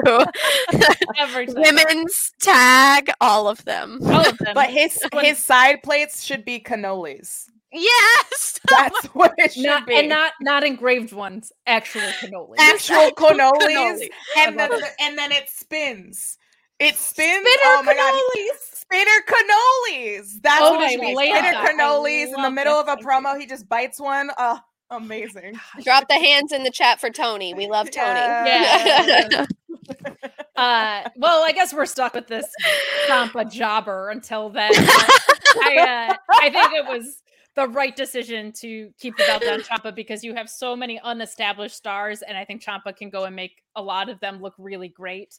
I think Breakker made himself look great in this match too. But as far as moving forward, if you can make a lot of other people look good, even in losses to Ciampa, I think there's so much value in that when you have such a new direction and such a new, um, I mean, literally just new characters that people are still getting familiar with. Somebody who can make all of that work and is a seasoned veteran like him Mhm. is, I think, the perfect move, despite how great Breakker is. And now Breakker can do what he said he was going to do on Tuesday. We're getting some very logical storytelling with this, which was I didn't win, but damn it, I was close, and I'm going to earn my way back to that position and eventually have him dethrone Ciampa. Or if Samoa Joe does come back and take back the title, he never lost. That's a compelling story too. So I think Ciampa as champion is absolutely the right call because you have an established force that can make other people look good. How do you feel about that, Cher? Um, I agree. I make fun of Ciampa a lot because he looks like he's my grandpa, and I don't even want to hear shit in the chat about me and old men. Just shut up. But he, Alex. but I didn't he- say sh. Not with your words, but you I- said I just I just make fun of him, but yeah, I mean Ciampa he's the one left. I mean, we don't know if Johnny's gonna be there much longer. correct. Um, appa- O'Reilly, same thing. uh, Yeah, we don't know if Kyle's gonna be there much longer, and Kyle's just kind of existing at this point. So I think that Ciampa is the one to help build up younger talent. Sure. What do you think, Ms. Alex, about older men, specifically Ciampa? What do I think about older men? Give me all your money. That's one. Two. uh, Yes, Thank exactly. you by super chatting us, regardless of your age. Uh, give us a super chat. Give us a thumbs up. Give Sean Ross half Exactly. your money at fightfulselect.com where you can subscribe for only $5. But specifically, this one old man, local veteran Tommaso Ciampa. How are you feeling about him as champion right now? Thankfully, this channel is monetized. Um, Hey. Uh, yeah, I I agree. I agree. He's you know he's now considered um the vet in NXT, Mhm. right? Because he's had so many classics. I mean, especially with Johnny Gargano going after that specific title as well. Um, I think it's good. He's he's a good addition to be uh the face of this show. Um he has the main title. There's so many new there's so many new fresh talent in that division as well that he could just go through one by one. And even if he's holding it for a while he could still help make them stars. And eventually when tony d does win uh, because i think that's what we're all hoping is that tony d'angelo actually does take it from Ciampa. but i agree uh, he's he's a he's a great kind of uh, you know vet champion to put other people over and to kind of shine a bigger spotlight on um new talent. I mean, it's NXT 2.0 is so fresh. It's Yes. so so new and there's so much room to grow and especially now like they're truly just throwing everything at the wall and they're just trying they're just seeing what works. And some of it on paper which you that you would think it wouldn't work actually does work. right? What Which do is you insane. mean, Alex? Hey! What do you mean? I just uh I this isn't a super chat, but Ryan Sullivan in the chat saying, God, just imagine if Biggie was like 70, just maybe just course. 70 is too old. I max out at 45. Max Leave me alone. 45. One more set of champions to go through, and then we are going to let Alex go. We thank you so much for joining us. Uh, we're going to talk Roman Reigns and Charlotte Flair real fast. Charlotte, I know she's getting a lot of hate. She's just one of the best in the world to do this. She's so great in the ring, pretty good on the mic, too, darn it. I think my complaints with her are basically the same as Becky because it's all been mangled into the same ball of bad booking and stuff, but obviously an incredible in ring performer. Roman Reigns is he's been the most compelling story in wrestling, arguably for the past year and a half. It probably switches between that and Hangman and Kenny, given the week. Uh, I think this is getting a little stale. I think they need to figure out a way to freshen that up. That'll probably be some sort of either addition or fallout to the bloodline for me. I would love to see Naomi come into that fold, and um, I think that that could really add a really important layer to it too. That's a really fun way to go. I I love this Roman stuff. You can tell it has Paul Heyman's fingerprints all over it because it's actually looking good. Uh, I've I've really enjoyed Roman. I don't know who dethrones him at Mania if that is the move. A lot of people think it goes beyond that. My vote would be a face Seth Rollins wins uh, Royal Rumble and challenges him, and you have this brother versus brother feud, and Seth Rollins takes the title off of Roman at Mania. That's my vote. What do you think, Alex? I love Roman Reigns right now, and that's saying a lot. Four years ago, I hated Roman Reigns. Same. I did not like Roman Reigns. Uh, he is finally the proper face for this company, and I don't see him losing that title in like a year. I really don't. Okay. Like, I think that he could hold on to that title for a really long time. I, I think that there's yeah, I think that there's so many people that there there could be somebody to take the title from him, but like who right now? You know, like Yeah. there's literally no one on his level. Everything he's doing with Paul is amazing. And you maybe consider like Brock Lesnar, but even at that, nobody wants that. No. Nobody actually wants that because you're going back t- backwards. Like nobody actually wants that. Um, so I don't see Roman losing it even after Mania. I see him being probably longest reigning Universal Champ, and you could have that because that that title is also pretty new. That only debuted what 2016, so you Yeah. could have a finally longest reigning Universal Champion. Um, again, I agree. What are we doing with Naomi? There, it's Yeah. like written in the cards. You have Roman Reigns as Universal Champion. You could have uh the Usos as SmackDown champions, and then Naomi as a women's champion. Like that would be such a great show to watch. SmackDown would Yeah. be the number one show for that company. If you have this bloodline, like they are doing a phenomenal job with that storyline with the bloodline Mhm. with Paul Heyman to bring in Naomi and then to also conquer the women's division yes. all together. It's written there for you, and they're just not doing anything about it. It- It's like they have the tools, they have not read the manual yet. Um, and if you set that up where Naomi is a part of the bloodline, literally the, the best person to take the title from Charlotte Flair would be Naomi in that situation. yes. And yet again, Charlotte Flair is a person that does not need the title. She is multiple champion like mania whatever. She's won so many titles. Um and there's so there's so many like different women that she could face, but literally in my eyes the only person I actually see taking that title from her is Naomi right now. Mm-hmm. I agree. And I think that so many people are so angry that Charlotte Flair is champion. But if you think about it, how angry would those people be if they knew Ric Flair's daughter was barely winning any titles? right. You Yeah. Know? Like they they would still complain. And I get that a lot of people are hating it. They hate that Charlotte Flair keeps winning titles, this and that, blah, blah, blah, blah. But it's not her fault. She's not booking she the show. book. Yeah. Exactly. She's just showing up to work. That's all.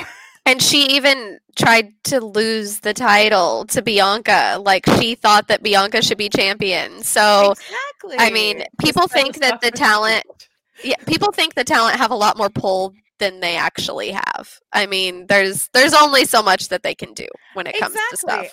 And and then at that, like she every interview she has, she's always putting over those women. Like Yeah. she's always putting over Asuka. She's always putting Naomi. She always says she wants to have a feud with Asuka, Naomi, and and Bianca, and they're not giving it to her. She knows what the mm. audience wants, and she knows what she wants. They're just not booking it. So it's not her fault that she keeps winning titles. It's Cena syndrome. It's Cena Yeah. For It's it's exact it's exactly what it is, and it's even worse because she's a woman. Because that's the thing is that we can praise Kenny Omega for winning all these titles. We can praise the Young Bucks for winning all these titles, but why aren't we doing it for Charlotte? Why is it Yeah. such a huge problem with her? I agree. Yep. I don't get it. Alex, before we let you go, I did want to tell you we have a super chat that's from some stupid punk that says just popping in to remind Alex that Ollie is the cutest. It is official. It's true. It's damn true. It's so true. Ollie and I at Wrestle Talk, we competed in a who would book uh Daniel Bryan and AEW like better. Literally, my predictions came true. Daniel Bryan fought Kenny Omega on TV. Check that happened. Cat- cattle mutilation on the Young Bucks. Check that happened you too. Like I am a god. I don't know what to tell you. I, it's almost as if Oh I am the God. the ring It's almost like you are the queen. almost as if I am the queen of the ring. Which, by the way, how's that tournament going?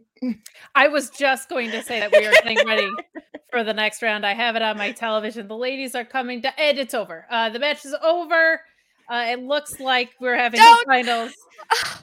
Not Carmella. No, I'm, I'm so sorry to tell you that our finals are going to be Zelina Vegas and Doudrop. Uh, and I'm sure that is going to be a one hour Iron Woman match and will not be five minutes long. For sure. Thank you so much. And thank you, Alex. Uh, tell the people where they can find you before you head out of here, would you? Uh, yeah, yeah, yeah. I'll let y'all know. So, if you want to learn more about Church of Joshi, you can follow Church of Joshi everywhere on Instagram, on Twitter. Subscribe to our YouTube channel as well. We are on this Sunday at 12 p.m. Eastern Time over on twitch.tv slash Kayla Vision. We will be announcing our subject tomorrow. So, stay tuned to our socials for that. And then, if you want a little bit of me, you could follow me on Twitter at yeah. You I do. hope so. Uh, you, can, you can follow me on Twitter at Queen of the Ring with two G's because I couldn't afford the regular Queen of the Ring.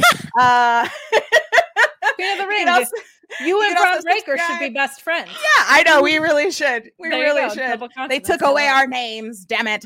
I'm kidding. Uh, also, Queen of the Ring on YouTube. I do some stuff there. And then twitch.tv slash Queen of the Ring. Uh, I stream Tuesdays and Sundays. Sundays we watch Total Divas. I've never watched Total Divas, and I'm having a fantastic time going I'm over that little dead with again. I'll admit it. That's great. Fine. It's so good. It's like It's so flavor of good. love good. Yes. it's so funny. Oh my God. It's so great. It's so great. But uh yeah, that's where you could find me. Well, thank you so much for joining Yes, us, thank Alex. Everybody go follow Alex. She's amazing. She will guide you through everything Joshi wise, and is also just a great follow about wrestling and life in general. You're the best. Thank you so much for joining us. We appreciate it. Oh, thank you. Bye. Thank you so much for joining me. Y'all are doing amazing. Thank, you. so much. Ah, You're thank you. Amazing. today. Bye. Okay, So- we do have some super chats to catch up on here Sure. before I lose them.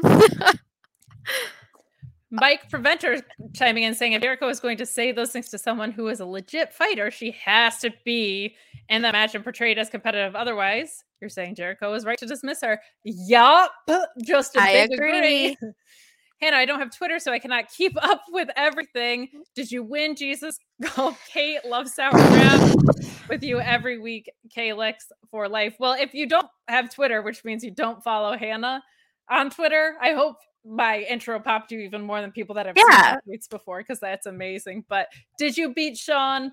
Well, Zach, um, I didn't know that you didn't have Twitter anymore, but um, no. So that was a day. Um, you would need Twitter just to even understand what happened, but I drove three and a half hours there. I was very tired. I did lose. Um, Corey whooped all of us. Sean was awful. He had like three holes that he got like a nine on. And um, then on the way home, my car broke down, and I had to have it towed and get a rental car to go home. So So you lost in a few ways. To be I did, I did, but you know, it's okay because we had fun. So whatever. That's all that matters. yeah. Do we have any more super chats, or should we bring Miss Um, Marissa on? We did have one more that I can't find to pull up. Uh, da, da. Just popping. Oh, nope. I already read that one. That was Sun Stupid Punk. And whoever it was, they were saying, oh, uh, Bishmax said can't watch live, but wanted to drop a super chat to support such a great bunch of people doing a great show. Thank you. Thank you. We are. We are great. We are. And Jeremy is exactly fine.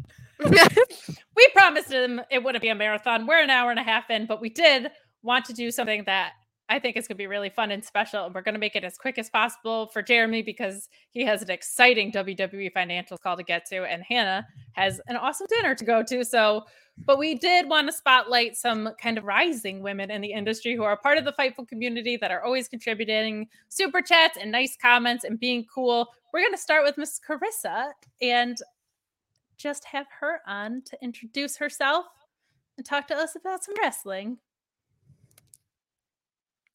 I am putting her in. All Eh, you. I am. There we go. Hey! Hi. Hi, Carisa, queen of seasonal sweaters. I hear. How are you? I'm good. How are you ladies doing? We're doing great. Thanks for sticking with us. We said we were going to do this at four. We are just a few minutes behind 4 p.m., but thank you for hanging in there with us. We so appreciate it. Carisa, you're always so much fun on Twitter.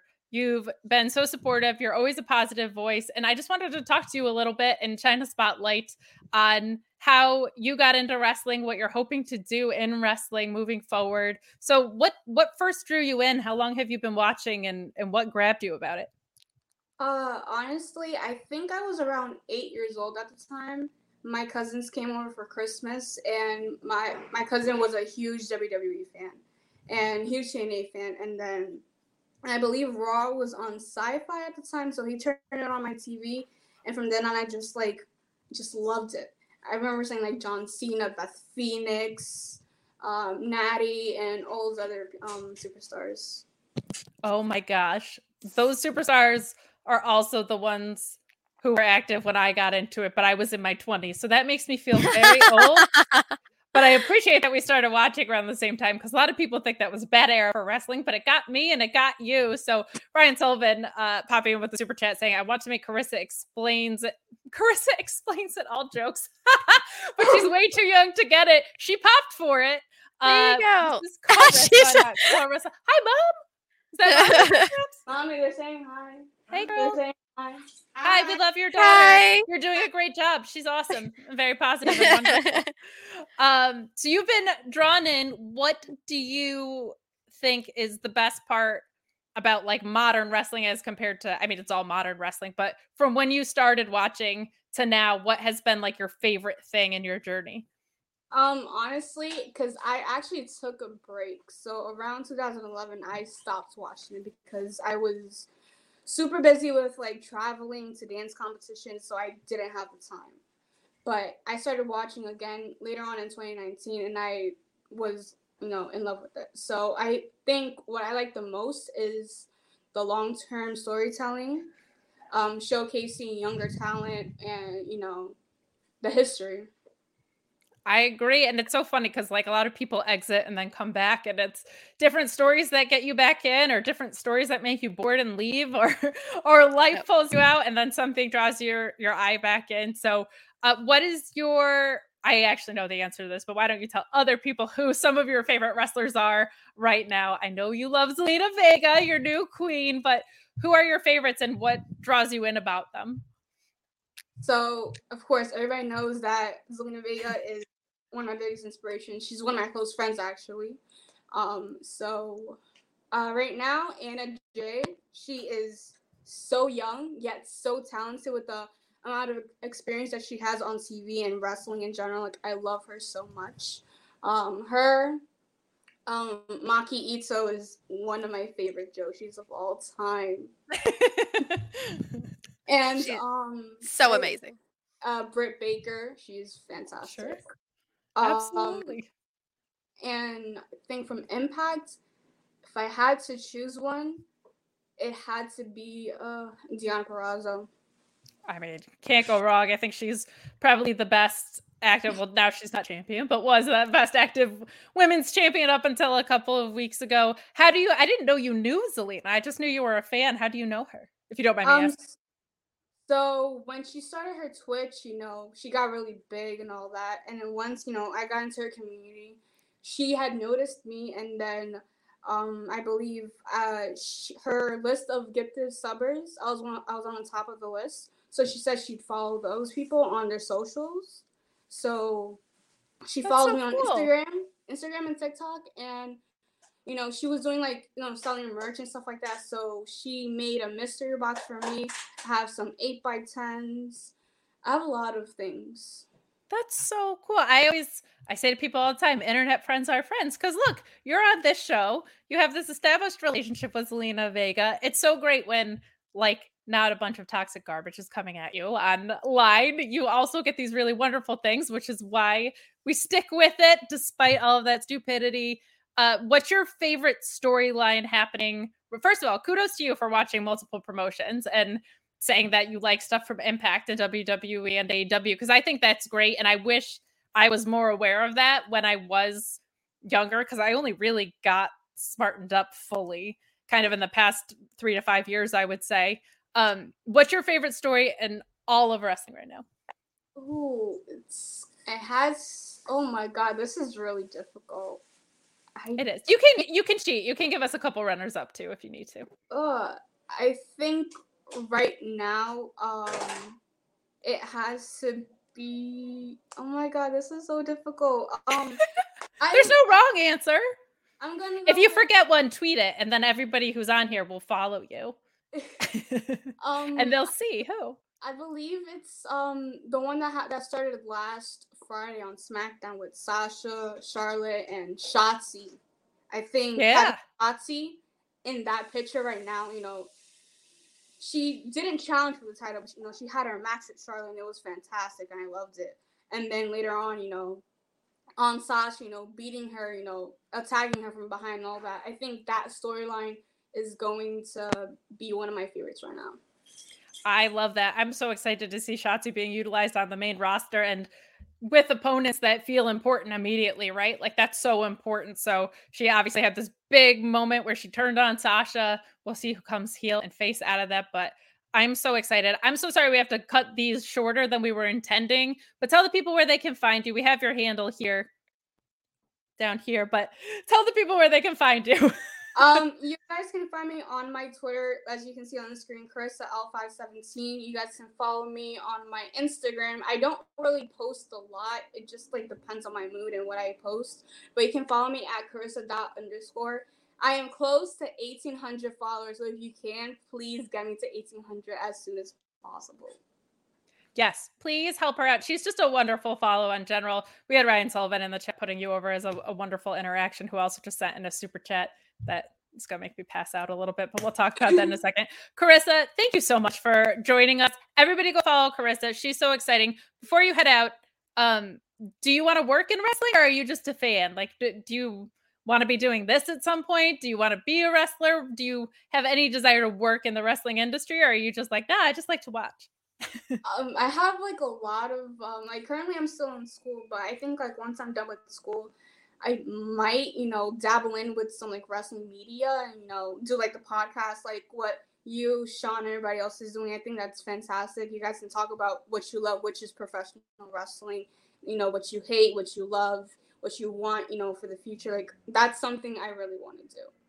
Well, your perspective is going to be one that is very welcome in this industry, and you're probably going to replace me someday. So I so appreciate you and keep on that path and stay just awesome on Twitter and stay in touch. Okay, Cor- we love you. So much. Thank you. You're welcome. Thank you, sweetie.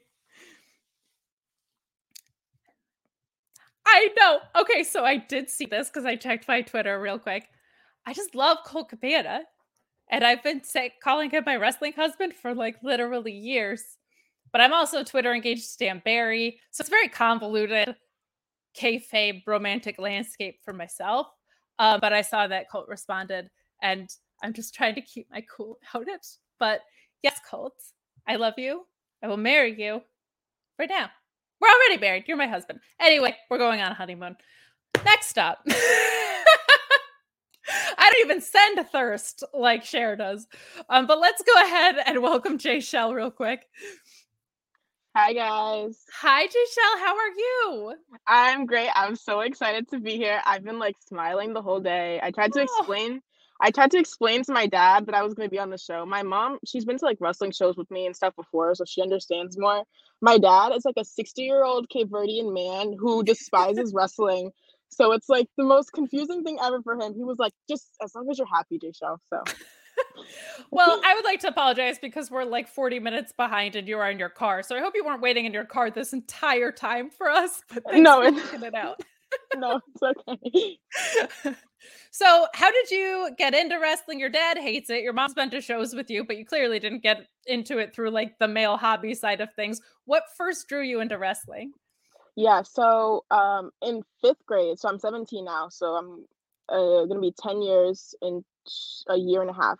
Um, so basically, I was just watching, like scrolling through TV as normal, like, um, and it was the Raw after Mania 30 that I first started watching, which was AJ and Paige, and I was like, oh my God, that was the first segment I saw, which was very distinctive, and AJ became my all-time favorite wrestler mm, shifting a little bit now, but we'll see how that ends Not up. her fault. Not her fault, Yeah, but I understand yeah. where you're coming from. Yeah. Um, but I started watching from that, and like Carisa, I actually took a break um from 2018 to the beginning of the pandemic. So right around um last WrestleMania, the WrestleMania before this one, I started watching again, and I was like, this is a lot different than I remember. Um, but then I started watching AEW, and I had watched Impact before, but I really only watched like old TNA. So like Aces and Eights, I loved like Bully Ray Sure. and stuff like that.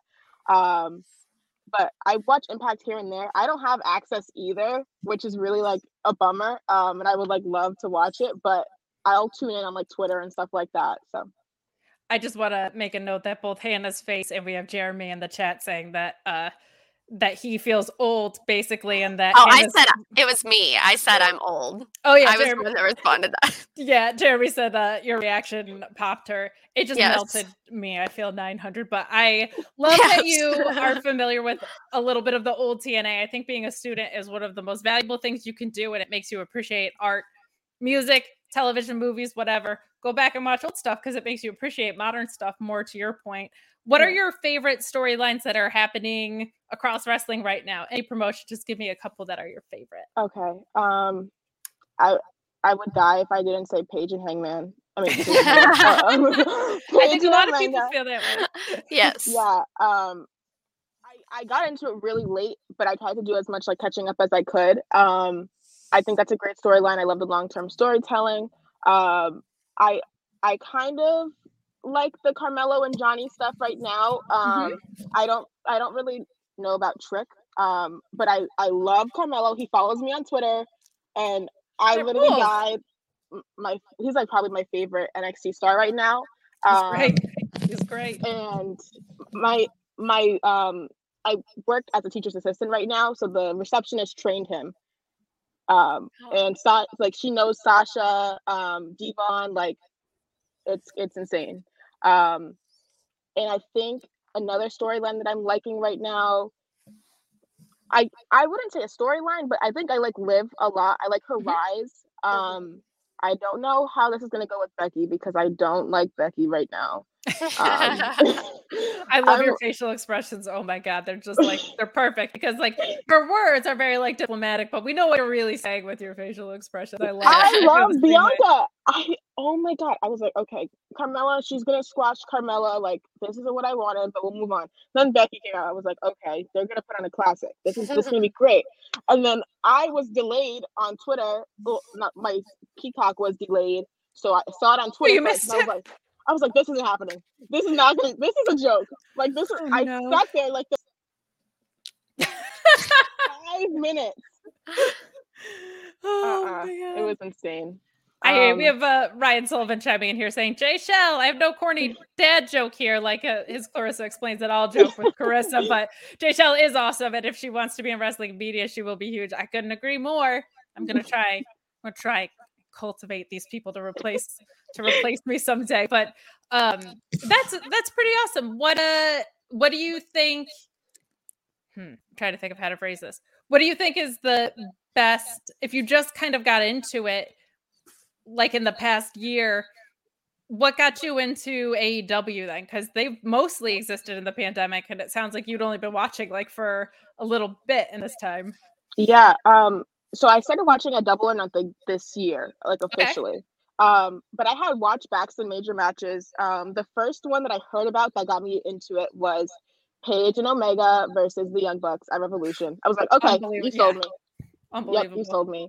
And then Revolution. Um. No, was that Revolution? I don't even know what it was. That was Revolution. Yep. Revolution Yeah, the and previous then series. yep, and then also um the Young Bucks versus FTR. I Oh, like yeah. that one that match so much. Um Are you a Young Bucks gal? You're seeking them out. I don't blame you. The best. Hannah I hates them. yeah, I I I think I am. Um I I I'm a spots type of girl. Like that's okay. I love I love love love Bryan Danielson. His type of spots are so different from like Young Bucks type Okay, of spots. I'm back. but If you like Bryan both Danielson, of those matches I love it. but both of those matches engage me because I have like different types of spots, and that's Yeah. I feel like I'm a 17 year old. Like if you catch my attention, you will hold it. So Yeah i love it. Uh, before we let you go, I just want to ask you one final question. Which, what's your favorite thing about wrestling in general? Is it in ring? Is it promos? You said you're a spots girl, so I'm assuming it's, it's the in ring work. yeah, um, normally it's in ring. Promos get me pissed off, just like Chris I I love I you. I can't. I oh my god! I tweeted. I think like this morning. I was like, this storyline has it all. It's racist, homophobic, sexist, and misogynistic. So I was like, you got the you got the perfect mix. Um, As a baby face too, so even better. Yeah. yeah yeah um just can like just punch him once and like during the match because it's a street fight so like you can't get in trouble for it and she's a heel so she can get away with it but we shouldn't be rooting for her anyway um but i think i'm definitely like an in-ring in-ring person um overall my favorite thing in wrestling is representation. Um i'm a community activist. Like i i lead black lives matter protests in my state little rhode island. Um but if there's no representation i can't really get behind it um which is why i'm so excited for like the lio rush and dante martin versus matt Sydal and lee moriarty. I literally was crying when i saw it happen. I was like there is no way. You are going to put all of my favorite young wrestlers in the ring at the same time. So i'm really excited for that also I love to hear that. Well, we're sorry we have to cut these short. Jeremy's gonna kill me because I promised him it wouldn't be a marathon and an hour and 48 in. So He's- tell he's the people- agreeing.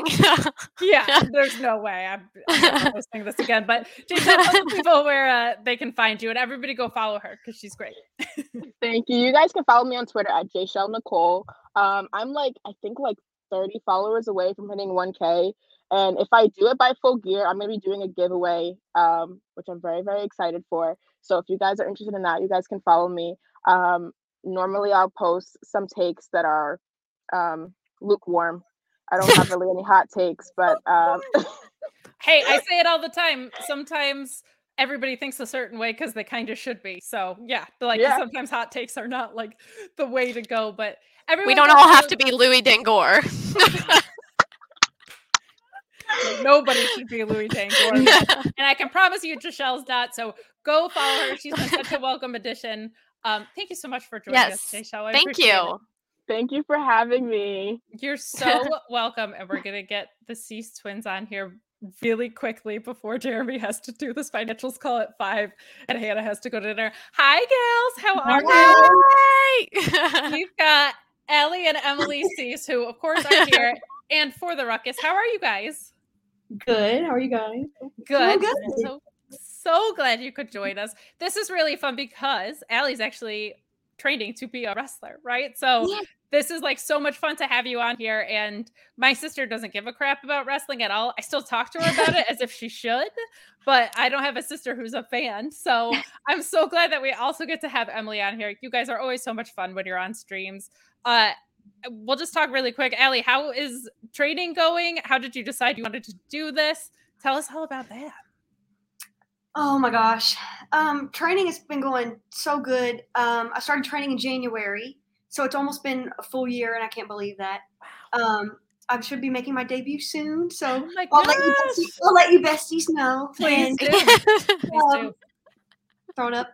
Um, yeah, uh, I decided I wanted to do this. Um, well, we started loving wrestling in 2008, so we were like nine at the time. Um, and we always gravitated more towards like tag teams because being twins, you know, like you always have a tag team partner. Of course. And, um, and um, so yeah, we always wanted to be like the Hardys, and like then you know over time we wanted to be like the Young Bucks, and um, I mean, it's so many great women too we looked up to. Um, but I didn't actually decide that I wanted to do this. I think I, in the back of my mind, I always knew because we loved it so much. But it wasn't until Sasha Banks. Um, she's my favorite wrestler. She um, she's the greatest wrestler of all time. I had to wear my shirt today.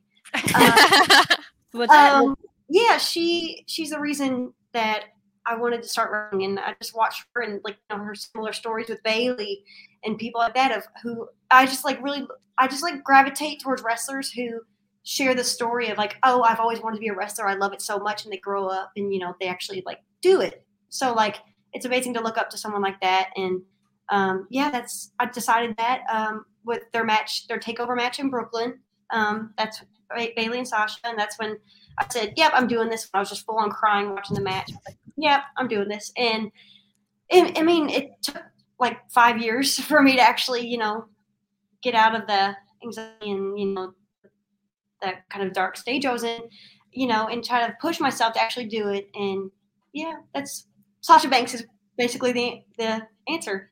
I love Yes. that, and congratulations because that is an intense decision to make. So I'm glad that you followed your heart and your passion. Um, I we I'm so sorry, but like we're gonna have to go. But I do want to let Allie. Allie loves GCW, and we haven't talked about this on that show at all, and is a huge Deppin mark, as am I. What do you? I mean, because you guys travel for for some indie shows. What Yeah. do you love so much about GCW that you're willing to fly across the country or drive, uh, not across the country, but a decent amount across the country? Uh, it, that what did you fall in love with with Deppin and with GCW? We'll put Deppin over because he deserves it and can't get an ROH Yes. contract right now. So Um, yeah, um, I don't know. Like we went to our first GCW show in gosh, like 2019, and we've just made so many friends by going to the shows and like even just coming close with like you know some of the talent and stuff. Mm-hmm.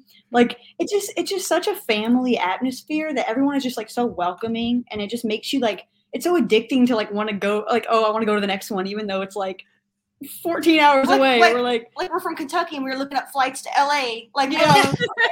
we're going. We can't do it all, but like yeah it's just, it's just so much fun and like everyone just makes you like feel like you're part of it when you're there and it, it's just, it's just so exciting so I couldn't agree more. I love that atmosphere at GCW shows as well. It to old people like me. A lot of people say it feels like old ECW shows. There's a lot of things in Yeah. the similar vein there. Uh, Kings Road Wrestling saying these two are the biggest GCW fan. It's, it's true. Uh, I'm feeling old and inadequate with even more awesome young talent on here. Two more women just killing it. Absolutely. That's what this has been all about. And of course, Jeremy, the king of champion or the champion, I'm sorry, of Taylor Swift karaoke. Oh my god, she's wearing her Swift as we speak, uh, putting over the Swifty besties. I'm sorry that we've had to cut this short, but tell the people where they can find you real quick. Oh, sorry. Yeah, sure. Um, you can find me at All Elite Banks. It's actually misspelled, but who cares? It could be All Elite Alley, whatever. Um, uh, whatever y'all. Is it All Elite Banks? All Elite Banks um, on Twitter, Sasha. Um. Um, and on Instagram, I'm underscore Alleystagram. So yeah, follow me there if you want. If you don't, that's fine. Um, I'm a Kate'stagrams, so your handle popped me. no, Emily, I, go was, ahead. I was telling her- I was telling her earlier. I'm like, oh, we have similar usernames. We're both Stagrams. I think you're my twin. and Emily, where can we find you? Did I get your handle right? I hope. Yeah, she did. Uh, you can find Hey, me on Twitter at Relentless Bucks. So amazing. Go follow them. Follow all the wonderful guests that we've had on today, ladies. Thank you so much. Thank, you to everybody you. who stuck around. Thank you, Thank Jeremy, you. for not uh, beating me up. while I said we weren't going to do a marathon and are very quickly closing it on two hours. You have five minutes to set up for the financials call. Rusty Simpson saying, never seen the distraction, but seen Kate was hosting and will watch anything that I'm on, basically, essentially. Thank you so much for saying that. For super chat, just to say that, I appreciate that. Every dollar helps what we do. So we appreciate that. I'm so sorry. We really have to go so Jeremy can get to the financials call. Thank you all for your patience. Thank you so much for joining. This was so Thank you, everyone. Yes, Yes, thank you so much. This was a blast. We'll see you next time Jeremy and Joe can't show up for work. Yes. BetMGM has an unreal deal for sports fans in Maryland. Turn $5 into $150 instantly when you place your first wager at BetMGM. Simply download the BetMGM app and sign up using code OldLine150. Then, place a $5 wager on any sport. You'll receive $150 in bonus bets, regardless of your wager's outcome. And if you think the fun stops there, the King of Sportsbooks has plenty of surprises in store. Check out daily promotions, same game parlays, live bets, and so much more. Download the app in Maryland today and get $150 in bonus bets instantly from your first wager. Only at BetMGM. BetMGM and GameSense remind you to play responsibly. See BetMGM.com for terms. 21 plus only. Maryland only. New customer offer. Subject to eligibility requirements. Rewards are non withdrawable bonus bets that expire in seven days. From issuance, please play responsibly. For help, visit mdgamblinghelp.org or call 1 800 Gambler in partnership with MGM National Harbor. Promotional not available in Washington, D.C.